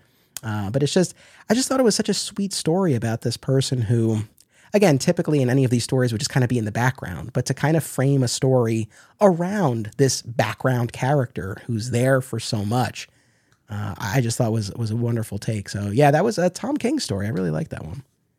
Yeah, and and I'm sure, I'm absolutely positive that that you were like me when, you know, this is this was in issue six. We had to wait the whole series for the Tom King story. And in issue five, they say, you know, coming up, here's the creative teams that are going to be in issue six, and you see Tom King's name, and you go, oh, I I can only imagine. So you have these expectations, and then you read it, and and you just you just want to do the the Wayne's World, you know. the I am not worthy because wow, did Tom nail it with this? Um, you you see the title, you know, it's called the special, and you're not sure, you know, necessarily what that means because I think we're all trained by the Lego movie to hear the special. Um, but the special is that Pa Kent would come in and order the same thing from this diner. And this waitress, Annie, had had that rapport with him from before they probably found Clark in the field. And so Clark grew up as a little boy. Annie comes over, Pa orders the special. As a young man, Annie comes up, asks how our lives are. She really does care. Pa orders the special. And then you get to this, this panel, and there's a different take on Kent's death where he's in the cornfield and it's Superman that's kneeling down and covering Pa with his cape and that was one of those times I will tell you that I started crying because that had a whole other emotional impact because you do not know what led up to that moment. But the one thing that you can feel is whatever whatever Clark was feeling, he was in costume and he was too late. Now, just think about that. This was not the Donner film where he and Pa were just talking and then it just happened and it would have happened to Pa anyway and the guilt that the teenage Clark felt in the in the Donner movie of you know all these powers and I still couldn't save him. This is a grown Superman in costume with full power, and whatever happened, he was too late. And you just look at this panel, and you think, I thought I was done crying about the death of Pa Kent, but I am not. I don't like, and it's a rare person that can that can bring that out again. But I sat there going, I I need a minute. I just, I need a minute on this. And so I thought, and I'm the reader. Imagine being Clark. So the next scene is Clark's at the diner without Pa for the first time. And, and like, think about this for the first time in his entire life, he has walked up that sidewalk, put his hand on that door, opened the door, walked to whatever was their favorite booth, and sat down without Pa. And an angel appears in the form of a waitress named Annie. And Clark's hair is disheveled, his eyes are sunken. He is not the same Clark. And she expresses her condolences and she tells him what a good man she always thought that he was. And she asks, you know, is there anything I can get you? And Clark starts to order what, you know, what he feels like, and then he says, you know what? No, wait, I'm going to get the special. And he orders Pa's the special. And I lost it. I did. Anthony, I I'm not ashamed to admit it. I I was crying. I lost it. No, I don't. I don't blame you. It really packs up. And again, they get they get us a couple of times in this miniseries with with Pa. Story, yeah. You know? mm-hmm. But but I, you know, I think this story is yet another example of. Again, I think if there's one theme that you really unites this miniseries, it's it's you know, I mean, at the most basic level, people being there for each other. It's it's Superman yeah. saves all of these people, but you see all of these instances of other people saving him inspiring him, right? Like I think you know this angel, you know Annie the waitress. I think that's a great way to to put it. And you know she's there at a, at a very critical moment. She's been there all along, and then in this particular moment, really uh, is able to step up in a way. You know, it's it's funny because it's like she's she's just helping a neighbor, a friend, right? And and and um, mm-hmm. you know, not not realizing the the larger implication, like she's helping the world's greatest hero. You know, on, on top of all of that, right? Uh, um, you know, and then again, other stories too in in this miniseries where. You know, I mentioned before the one with uh, Doctor was it Charlie Charlie Mills, the one who mm-hmm. uh, Superman has saved all of these times. And again, I just love this idea you know, statistically as unlikely as it might as it might be, but the fact that you know they've continued to have all these encounters, and also too along those lines, uh, this is kind of a general point about some of these vignettes. I liked how a number of these stories really played into the idea that Superman's been around for a long time. Right. Like obviously in the real world and the culture, we've, you know, 85 years, but, but even in the context of these stories, you know, there are, there are a couple of them where you see someone first encounter Superman as a child and now mm-hmm. they're grown, right? So you really mm-hmm. you really feel the passage of time and Superman's long tenure in the world mm-hmm. of these stories. Uh, so I thought that was a nice touch. But you know, with Charlie, the fact that they've continued to have these encounters and have actually struck up a bit of a friendship. But then this guy, this doctor, is actually able to help him uh, when mm-hmm. he's shot with what was it, a, probably a kryptonite bullet of some sort. Right? Uh, and and is and is able to help him and, and kind of repay that favor. And then uh, you know, there's yet another altercation uh, during the interview at, at GBS, and, and, and they encounter each other again. But uh, again, and then even even I think probably even more so than that, the story of the young boy who carries Superman, an unconscious Superman. Uh, up 15 flights of stairs when others who were helping had abandoned them and somehow is able to marshal the strength to get this guy up there uh, and and he you know came from um, from another country and sort of identified with you know coming you know being this alien coming from coming from another place and didn't want to lose this world right he had his mm-hmm. he had mm-hmm. lost his home and now he didn't want to lose this one and the strength right the strength of will the strength of spirit of body that he's able to demonstrate you know, you just see in all these stories how how this, you know, to borrow a phrase that you just said, like fills up the tank for Superman, right? It's it goes both ways. Like that's the thing. It's not just that oh he's always saving people, right? He he still would, but it's the fact that they there are these instances where these people are re, are returning the favor, and it's it's uh yeah it's uh really beautiful. Yeah, what you were saying earlier was exactly true. That it may not have been intentional, but there are some thematic threads here. And and I made a note that the one that stood out to me the most was the uh, the theme of humans step up. Whether it's because they were inspired to or because they would have anyway. Superman notwithstanding, they were just a good person. And you know, you get this kid who Metropolis is under attack by basically what looks like almost a Galactus figure. And in you know, in Reed Richards fashion, if Superman doesn't take the device up and deal with this you know so two things have to happen. It has to be superman can't die and also he has to you know take this device up. And the kid knows enough about superman that if he can get superman into the sun that everyone has a shot. And so you've got this not very big kid dragging superman up the stairs of a building that's in like danger of collapsing and the art, by the way, is, is, amazing on this. This is one of those that really took advantage of the colors, the limited color of, of the reds, showing more danger of the collapsing building. But um, the the true payoff of this story is that that resolved itself. The kid got him into the sun. He beat the villain. Uh, Superman went back to check on the kid, and the kid was gone. And Superman, you know, assumed slash hoped that a rescue crew found him and that he was okay. But he never knew what happened to this kid who saved his life until one day Clark is at the Daily Planet. And this is actually the first panel of the opening of the, of the story. And he sees a now grown version of this kid. And the first thing that you see Clark thinking to himself is, there's my hero.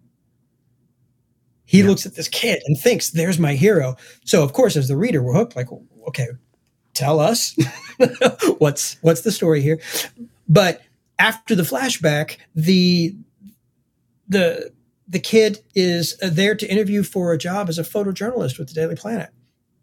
And so Clark is almost a little bit nervous, like I don't know when to come up to this kid. How much does he, you know?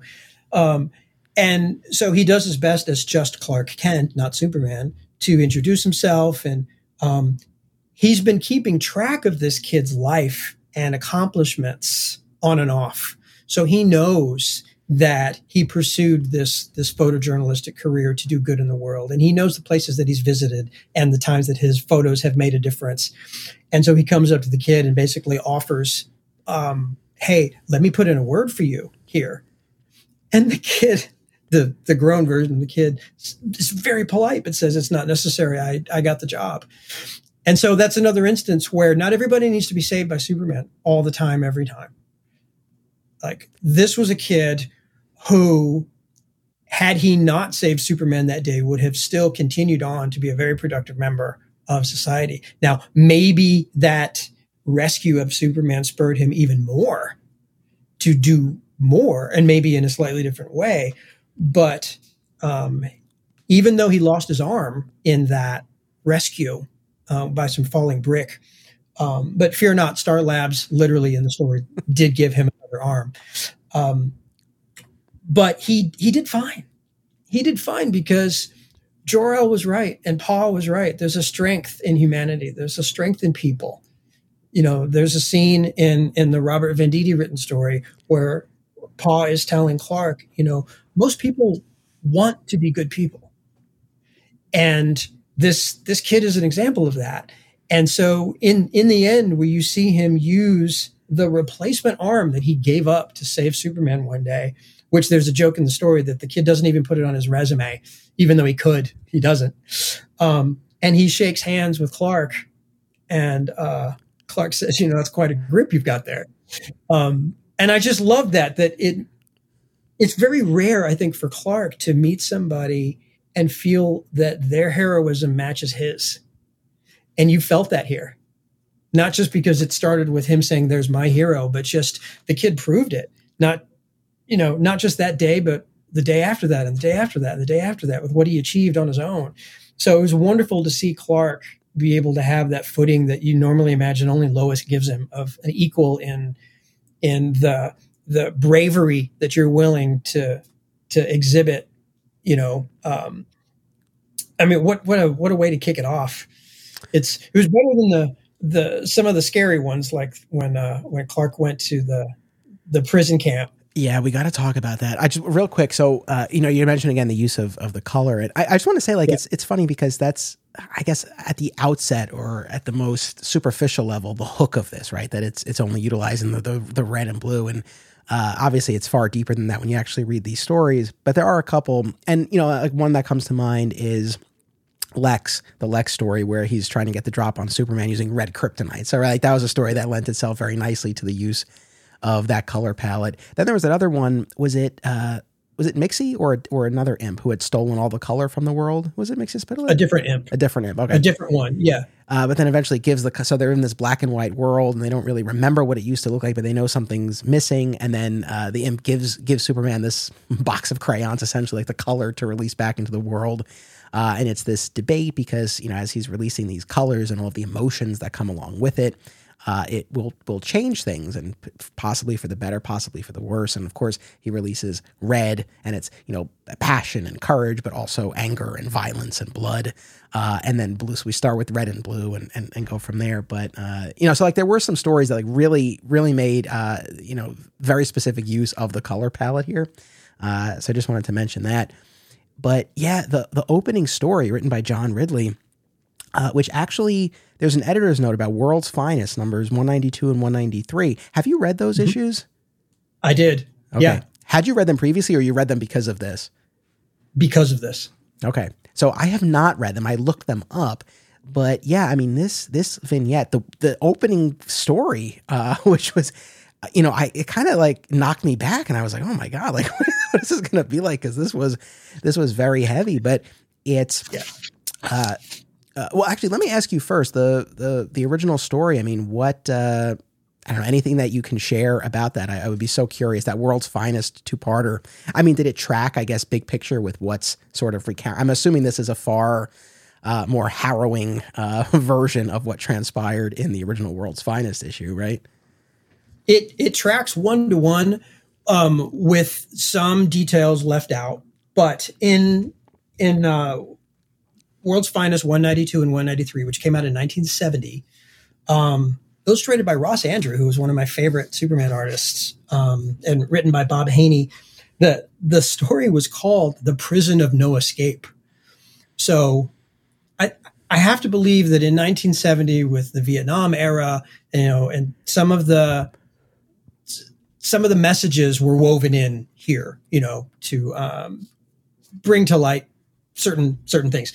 Um, and the the premise is that there's this fictional country called Lubania, um, and that has a, a, dictator, sort of a Russian uh, philosophy t- type of dictator, at least uh, of the 1970s. And he had figured out a way to make artificial kryptonite waves. And so basically, that was his spider web. He was going to be able to catch Cooper, Superman and keep him depowered enough that he could keep him in this prison camp. And the the dictator was Colonel Kozlov. And the the conceit of this is that he was somehow able to keep Superman in his camp for eight months.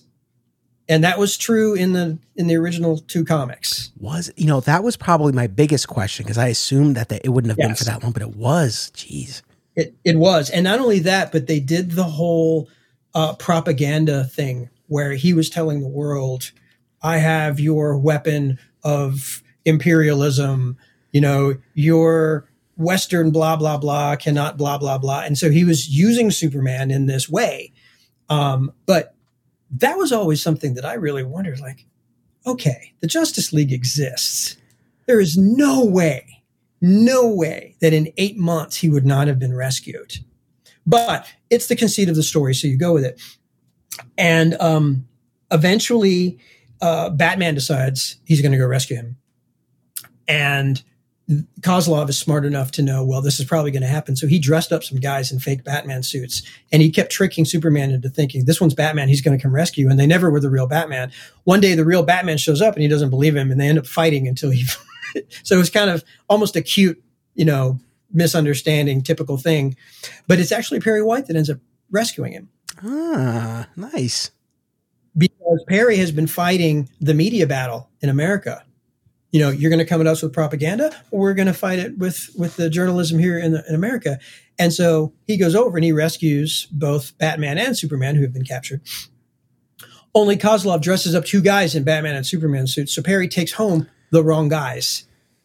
And they have a bomb and they're going to blow up you know metropolis um, no actually i take that back they're going to kill the president oh yeah so high high stakes so finally, Batman, being the strategist that he is, he figures out this ray is is depowering Superman. So Superman and Batman switch costumes and switch cells, and now the ray is focused on Batman. Who cares? And Superman is able to regain his strength. And one day, when he's strong enough, they simply fly out of there and escape, and then come back later and arrest everyone and so on.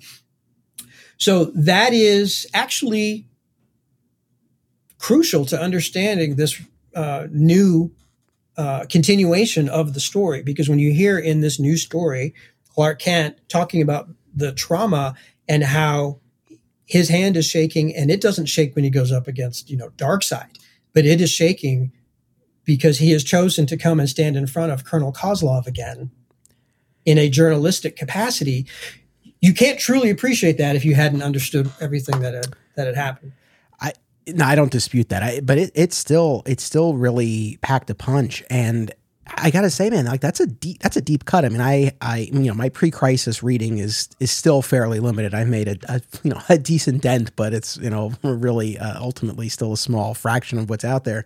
But I was not familiar with this story, and that's what this miniseries leads off with. And right on the first page, you get that editor's note about mm-hmm. the two issues, and uh, I yeah, I mean, it's fascinating to hear you talk about the the original story because I didn't think the story that original one went as far as it did, and so that's that's fascinating. Because yeah, as you're reading this, um, again, it's it's this very harrowing. I was I was really shocked at the eight month long period where Superman had been this prisoner of war, and uh, so like you said, I mean, the setup of this is Clark in the present day going to Lubania, which now in the post Cold War era has become this economic powerhouse, and Kozlov is this like, financial leader, and Clark's going to interview him. And as he's going there, it's bringing up all of these memories, of course, and he talks about essentially kind of his his the, the hubris of inserting himself in um, in a rescue operation uh, in Lubania, right? Kind of disregarding the politics and borders and, and everything that was going on mm-hmm. at the mm-hmm. time. And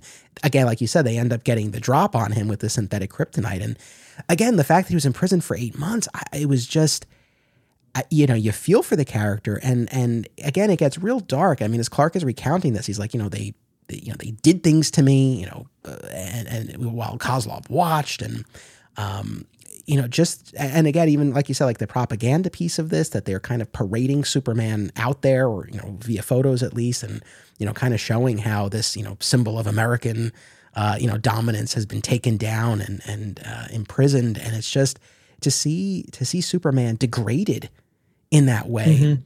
Uh, was was honestly like it was really tough. It was tough to stomach. Um, I, I, this really inspired. I'm going to track down those two World's Finest issues because I would really like to read them uh, just kind of a fascinating, you know, unexplored pocket, you know, for, for me that I, I would like to read more because this was this was a strong one. Yeah, and the fact that you know some stories deal with the truth aspect, like the kid coming out, you know, and some stories deal with the justice aspect, like this one, and to to know the level of you know torture is not too strong of a word that was done to Clark and in the original to Bruce also. Um, the the level of inhumanity and cruelty that was exhibited by this guy who is now rich and was let off the hook. That I think it it rocked Clark's sense of justice. And that was one of those unspoken things in this story that um, that still vibrates, and you don't know why but it does. Um, you just you just don't like it. There's just something about this you really don't like. And I loved that there is a panel where Clark acknowledges the rage that he has. Yeah, he imagines and just he, frying this guy with his heat vision. Mm-hmm. And, and in fact, he he admits to himself that there's a part of him that is hoping that Kozlov will say something bad enough that will justify him heat visioning the guy off the face of the earth. But then he knows, I don't really hope that. And then, you know, you, you don't know. Um, you don't know where this, this story is going. And it goes the way of Kozlov basically says, um, like many, many villains do, you naive idiot, grow up. Yeah, it, that that piece, that piece was interesting, right? Because I think for as as Clark articulates, he I guess he's expecting, or at least would be able to to wrestle with either um, a level of remorse from Kozlov or or if he were totally unrepentant. And that's you know kind of what triggers that like heat vision uh, you know fantasy. But you know what you get is from Kozlov is kind of somewhere in between where it's like he acknowledges it and he's like well we all did bad things at that time right? But it's not you know it's not really taking ownership or or asking forgiveness or anything to that extent. So it's like somewhere kind of in the middle. And it's one of those things where you know, again, for Clark, for all of the times he's thought about something like this, um, you know, this is kind of maybe somewhat somewhat down the middle that it doesn't know what to do with it, I suppose. Whereas the other two responses, maybe it would be would be easier to sort of uh, you know take in. Yeah, and and that that's the that's the the thing is, you know, Kozlov didn't say you naive idiot grow up, but it's the lesson Clark had to learn of this is how things go, and not just sometimes, but often. And I think, you know, he didn't know in this story what to do with it. But then as he's leaving, you know, there's a some sort of police security vehicle that goes by him and with a siren on. And right as he's thinking, you know, does anybody care about justice? Does anybody care about any of this? And he sees that and he just takes a beat and stops and says, I care and the, the, the last thing you see is he's in this other country. He he has no legal right to act, but he's just seen evidence that there's someone who needs help. And in the midst of all of his doubt, there's one thing that he is sure of, which is I care. And so you see him start to do the shirt rip, and we end with no matter what the consequences, I will always care. Yeah it's it's funny because there there are so many you know, sort of uh, traumatic, you know, to, to, put it mildly, experiences that the character has been through over all of these years. Uh, it, you know, just as a quick example, because this is, I always think about this one, uh, you know, early on in the Joe Kelly run on Action Comics, where he and Wonder Woman spent a thousand years in Valhalla fighting this never ending war. And of course, he eventually makes it back. But like the idea that he could have experienced that length of time under those circumstances, separated from Lois and everyone else, you know, it's kind of staggering to think of just kind of settling back into his normal life. But, you know, I don't, it's not like I equate that with the character and the trauma that he that he's overcome uh, you know it's it's not top of mind generally as I'm reading these stories and that's why I think I was so struck by this because it's you know, it's eight months, it's not a thousand years, but there's this this ugliness and realism to that. I think I guess that's the thing that's different, right? Like the Valhalla situation is, you know, kind of in this otherworldly supernatural realm. Whereas this, this is something that happens, and it just so happened it occurred to Superman. Um, so this idea that they could get the drop on him, and he could be powerless and imprisoned, and yeah, I mean, yes, of course, it begs the question why didn't the Justice League come? But maybe, you know, whereas Superman disregarded those borders initially, maybe the Justice League, you know, for, for whatever reason, you know, political pressure or, or whatever the case may be, you know, didn't or couldn't take that step. And it's scary, right? Like this idea that what is he going to do? Can he get out? Um, but again, I think it's just that, that, that realism and that, that human ugliness to it that, um, mm-hmm. like, I guess I, how, what, what I'm trying to get to is I never, thought of this character as carrying this with him because I never knew that the story existed. but as I'm reading this, it's right. like, wow, yeah, I mean, that would, and I know that's a pre crisis story and, and all of that, but it's like, yeah, I mean, if that is part of the character's history, it's like that would, that would, that would change the way I would look at the character like that. He's carrying this with him. Yeah. And, you know, especially in those, you know, golden age and silver age stories. Um, you know, I grew up mostly reading the silver age and he had all these powers, like it was super everything. He had, you know, super hypnotism. He had super this, super that. There's a story here in the Red and Blue series where um, some school kids and their school teacher are at the fortress because he's invited them there. And it it starts off by by setting up, you know, the the forbidden room with the with the huge lock on it. The one part in the fortress that this this door stays locked all the time. No one no one goes in there, and it doesn't tell you what what treasure is in there, but it is beyond valuable to Superman, and that's all you know. But the story opens with him remembering the farewell of Jor-El and Lara as an infant and him looking up from the still open starship at their faces and listening to them talk. And in this version, Jor-El mentions that he thought that they still had four more years before Krypton's destruction. And that hit me reading it. Yeah. Because Jor-El saw, you know, he said, I thought we would have time to watch our son grow up at least a little. And I thought, wow. I mean, these these stories continue to find a way to to make this loss even more tragic. It's it's it's not Marlon Brando who said, you know, we have 30 days or less. This was Jor-El thought they had four years, and that's been ripped away from him now. But my point, which is, you know, referring to your point um, of the trauma, is that Clark is remembering this, and I, I as a reader, I thought, does he have super memory? Is this one of those like carryover silver age things? Like, is this truly traumatic for him because he's remembering word for word that Jor-El said he thought they had four years. He's not looking into the Phantom Zone. He's not looking into some time portal. He's standing in his fortress, just remembering. And we've never seen that part of him before that he has that capacity to carry this around like a movie that he can't stop watching. And for the first time, I thought, this is what Bruce goes through. This movie that just keeps playing and playing and playing of the time he lost his parents. And that's really one of the first times that I've ever been able to see that and make that connection of if this is true, he does have empathy for Bruce I hope it's not true. Like I agree with everything you're saying, but yeah, it's like I don't I don't wouldn't want that for the character, right? To, mm. to have to continually relive that. It's uh, you know, heartbreaking, you know, to consider that to be the case. Uh, a moment ago, I was just looking down. I was still listening to you, but I was just looking at the list of of stories um, as we're getting deep into the recording here. I know we're not going to hit every single one or, or unpack everyone as you know thoroughly as I think we have been with with these, but just to hit on a couple of things.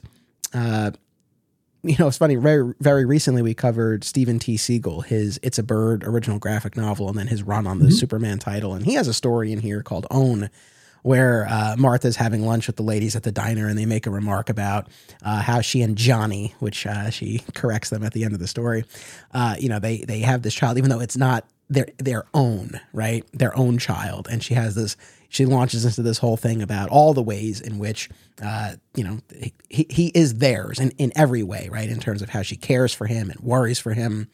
And uh, it was good i have to say. I mean i know we were a little a little hard on uh, steven t. Seagle and his run on the superman book but i thought this was a nice uh, this was a nice vignette and a nice spotlight for martha. Because again i know we've been talking a lot and the stories that have had jonathan and martha but you know definitely we've been a lot of these vignettes skew more towards the pa of it all. So I thought this was a nice one, a nice showcase for Martha.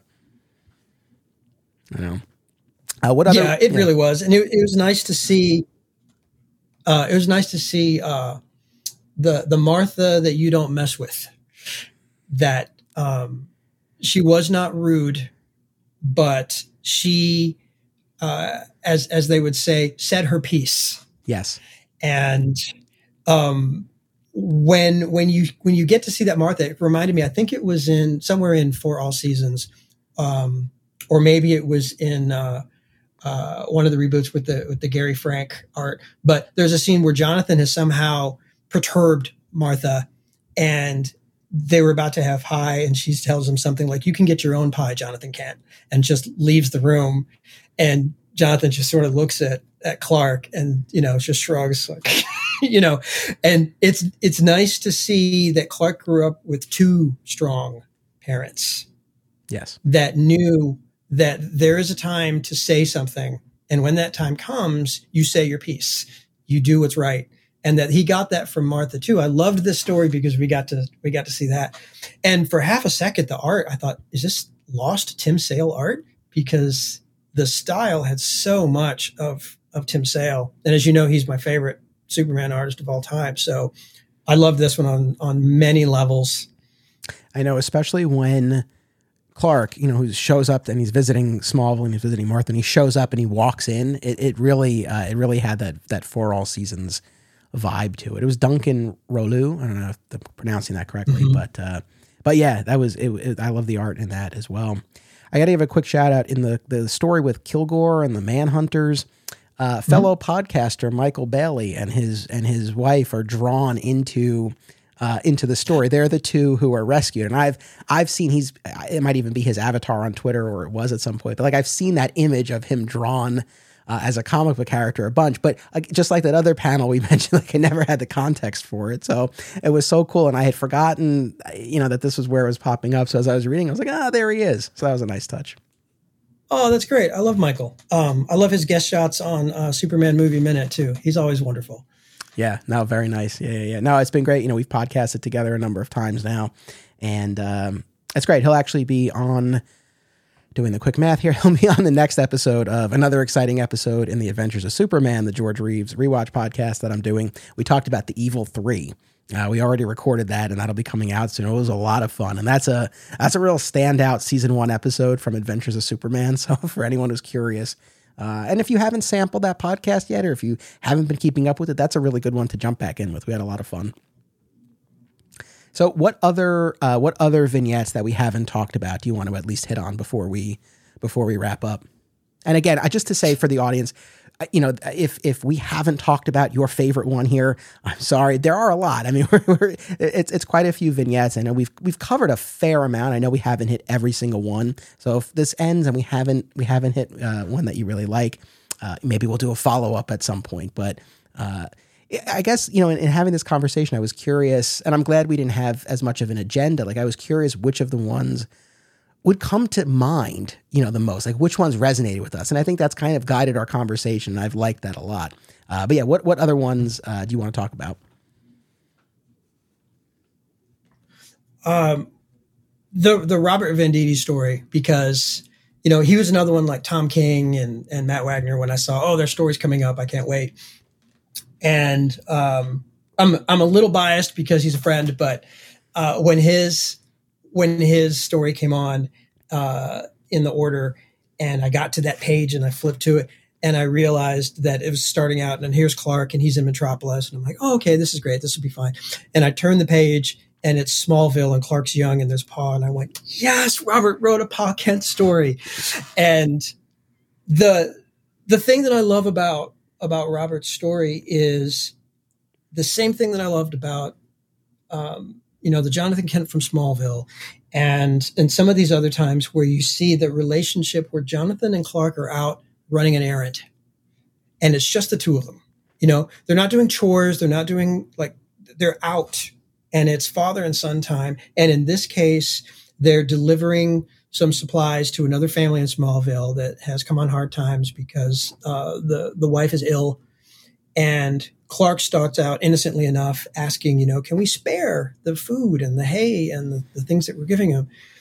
And Jonathan basically tells him that, uh, you know, when somebody needs you, you find it. You find what you can spare. And and it, there's no small thing to give. Um, and that really resonated with me too, because like you know, when we talk about some of my uh, visiting children and such, and the time that you spend with them, there is no gesture that is small to someone who is in need. There, there is no, um, nothing is insignificant. Nothing is small to someone who needs it. And so I love that that was the message here. And so Clark, uh, to his credit, quickly understands the lesson of, okay, Pa, you're right. And then he immediately switches tact and says, well, have we brought enough? And you have to love that aspect of if this is what Clark's upbringing was like, you know, moment after moment after moment of this, I believe it. I completely, I completely buy into the man that Clark became. And Clark was even kind of questioning it uh, when Jonathan says, you know, other families are bringing things too. It's not just ours, but our small thing and everyone else's small thing adds up to enough. And Clark says, Well, even so and so, because I thought he and, and this guy were fighting. And Jonathan just laughs, like, Yeah, yeah, that blew up. But but in moments like these, that doesn't matter. And um, you you then flip and you see how Clark is grown as Superman in Metropolis. And in this particular instance, there's something we assume really huge and heavy that he's holding up. He's just hovering in the air, holding it up and giving the rescue crews enough time to come and get the kids. And it's not that it has a direct relationship with this memory of Pa, but it almost makes you feel like it just has given him time to think. And this is the thing that he's thinking about. But that idea that there's no small act. Um, this story unintentionally tied right into the other story where Martha said, It's not enough to be bothered by something. You have to decide what can you do about it? Um, and thematically, I just really loved how some of these understandings of the character were uh, realm consistent. And every time I encountered that, I thought, "Good for you, Robert. Good for you, everybody who who gets it."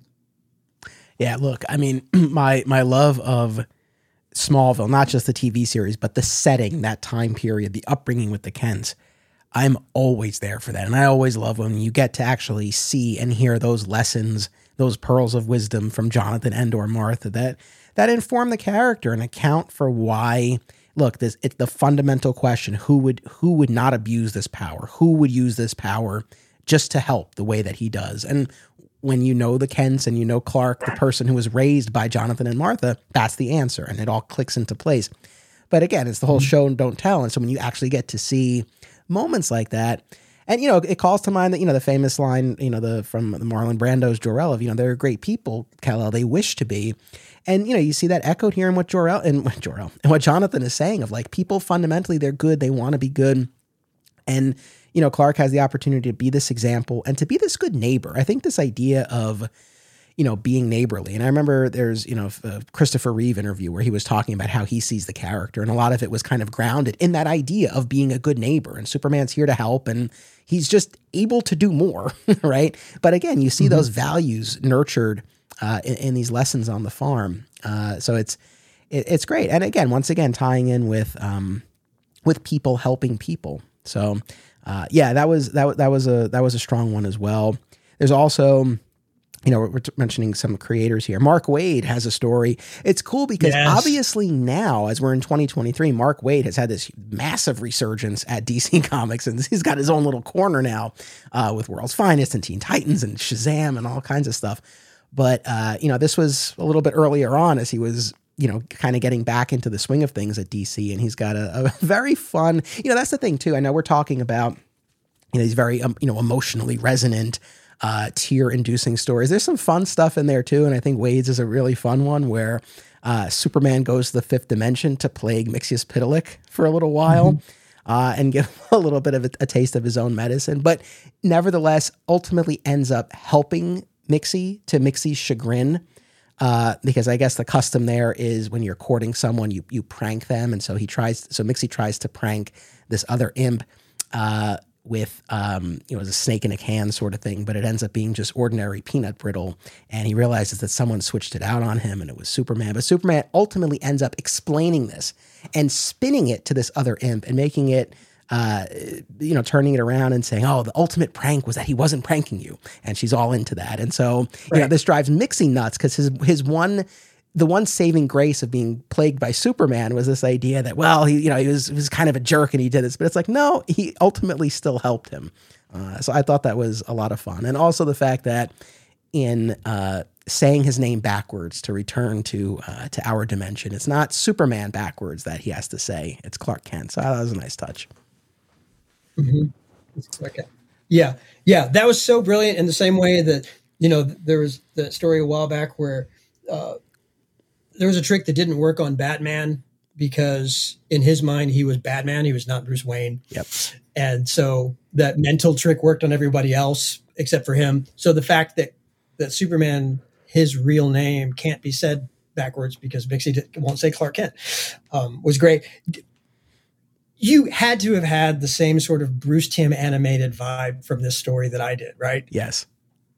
You heard the voices too, right? Of course, of course. Yeah.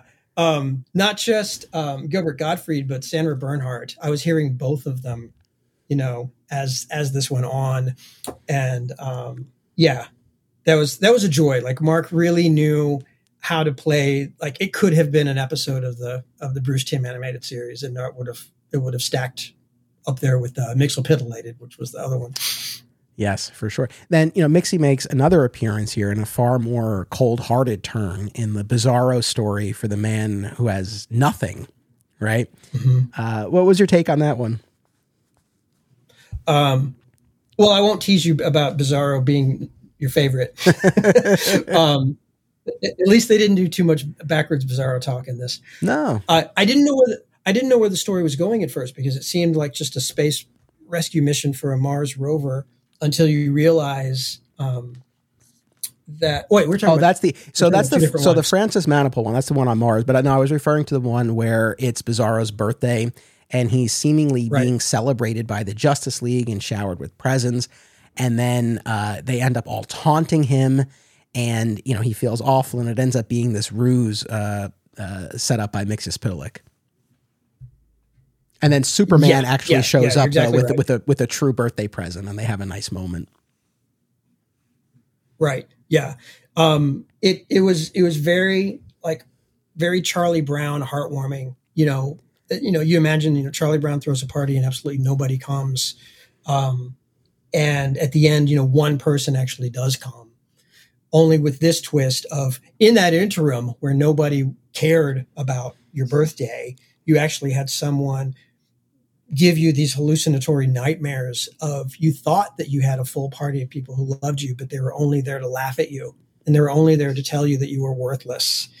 And so you go from that low to the high of actually you do have a friend and he did come all on his own, and he brought a gift, and he does care about you.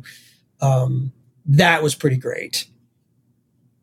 Yeah, that was a nice touch. I liked it a lot. I did not get as much mileage out of that uh, the Mars story with uh, with Bizarro. I'll be honest, I had to read it a few times to even really completely get what was going on there. I guess the gist of it was that there was Bizarro was on Mars and there was also blue kryptonite that was allowing him to think clearly, but he was trapped under it and it was killing him. And then Superman moves the blue kryptonite and he's saved, but he's back to the backwards thinking. Was that the gist of it, or I still might not have understood it?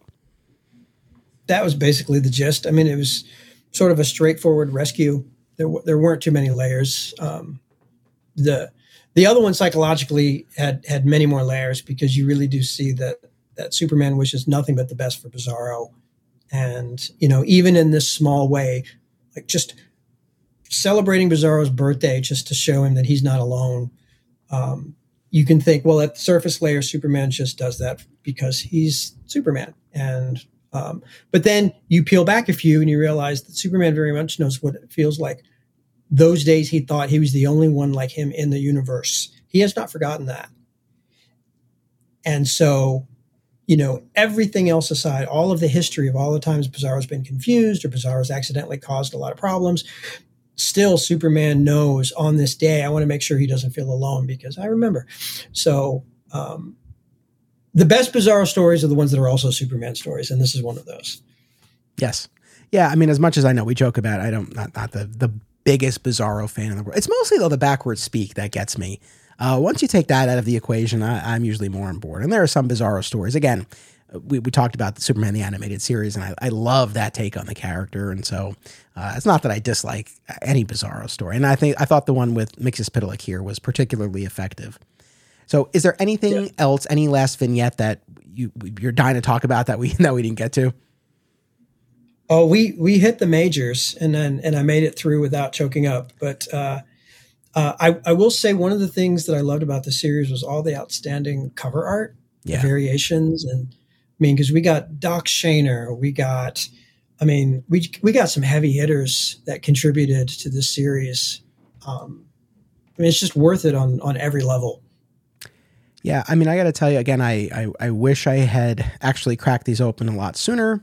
I mean, thankfully, it only came out a couple of years ago, so I don't feel like I've been sitting on this for too long. But uh, mm-hmm. What what an absolute delight to read these, uh, and especially to talk about them with you. And I, I, appreciate all of the passion that you brought to this. And it was great to have this conversation. And once again, if anyone hasn't read these, please do. And and I just, you know, I've not heard about any any plans for any kind of follow up. I, I hope we get some sort of you know uh, additional volume of this at some point because I just think it's a great that's I guess that's the last thing I want to say is that I I just love the idea of this. I mean, it ended up being executed beautifully, but just the mm-hmm. idea of this, uh, and even even color palette aside, I mean, again, that's a nice that's a nice hook for it and everything. But just this idea of this anthology where you can bring in different creators telling these short stories that again have a different mandate and are looking at the character in a different way.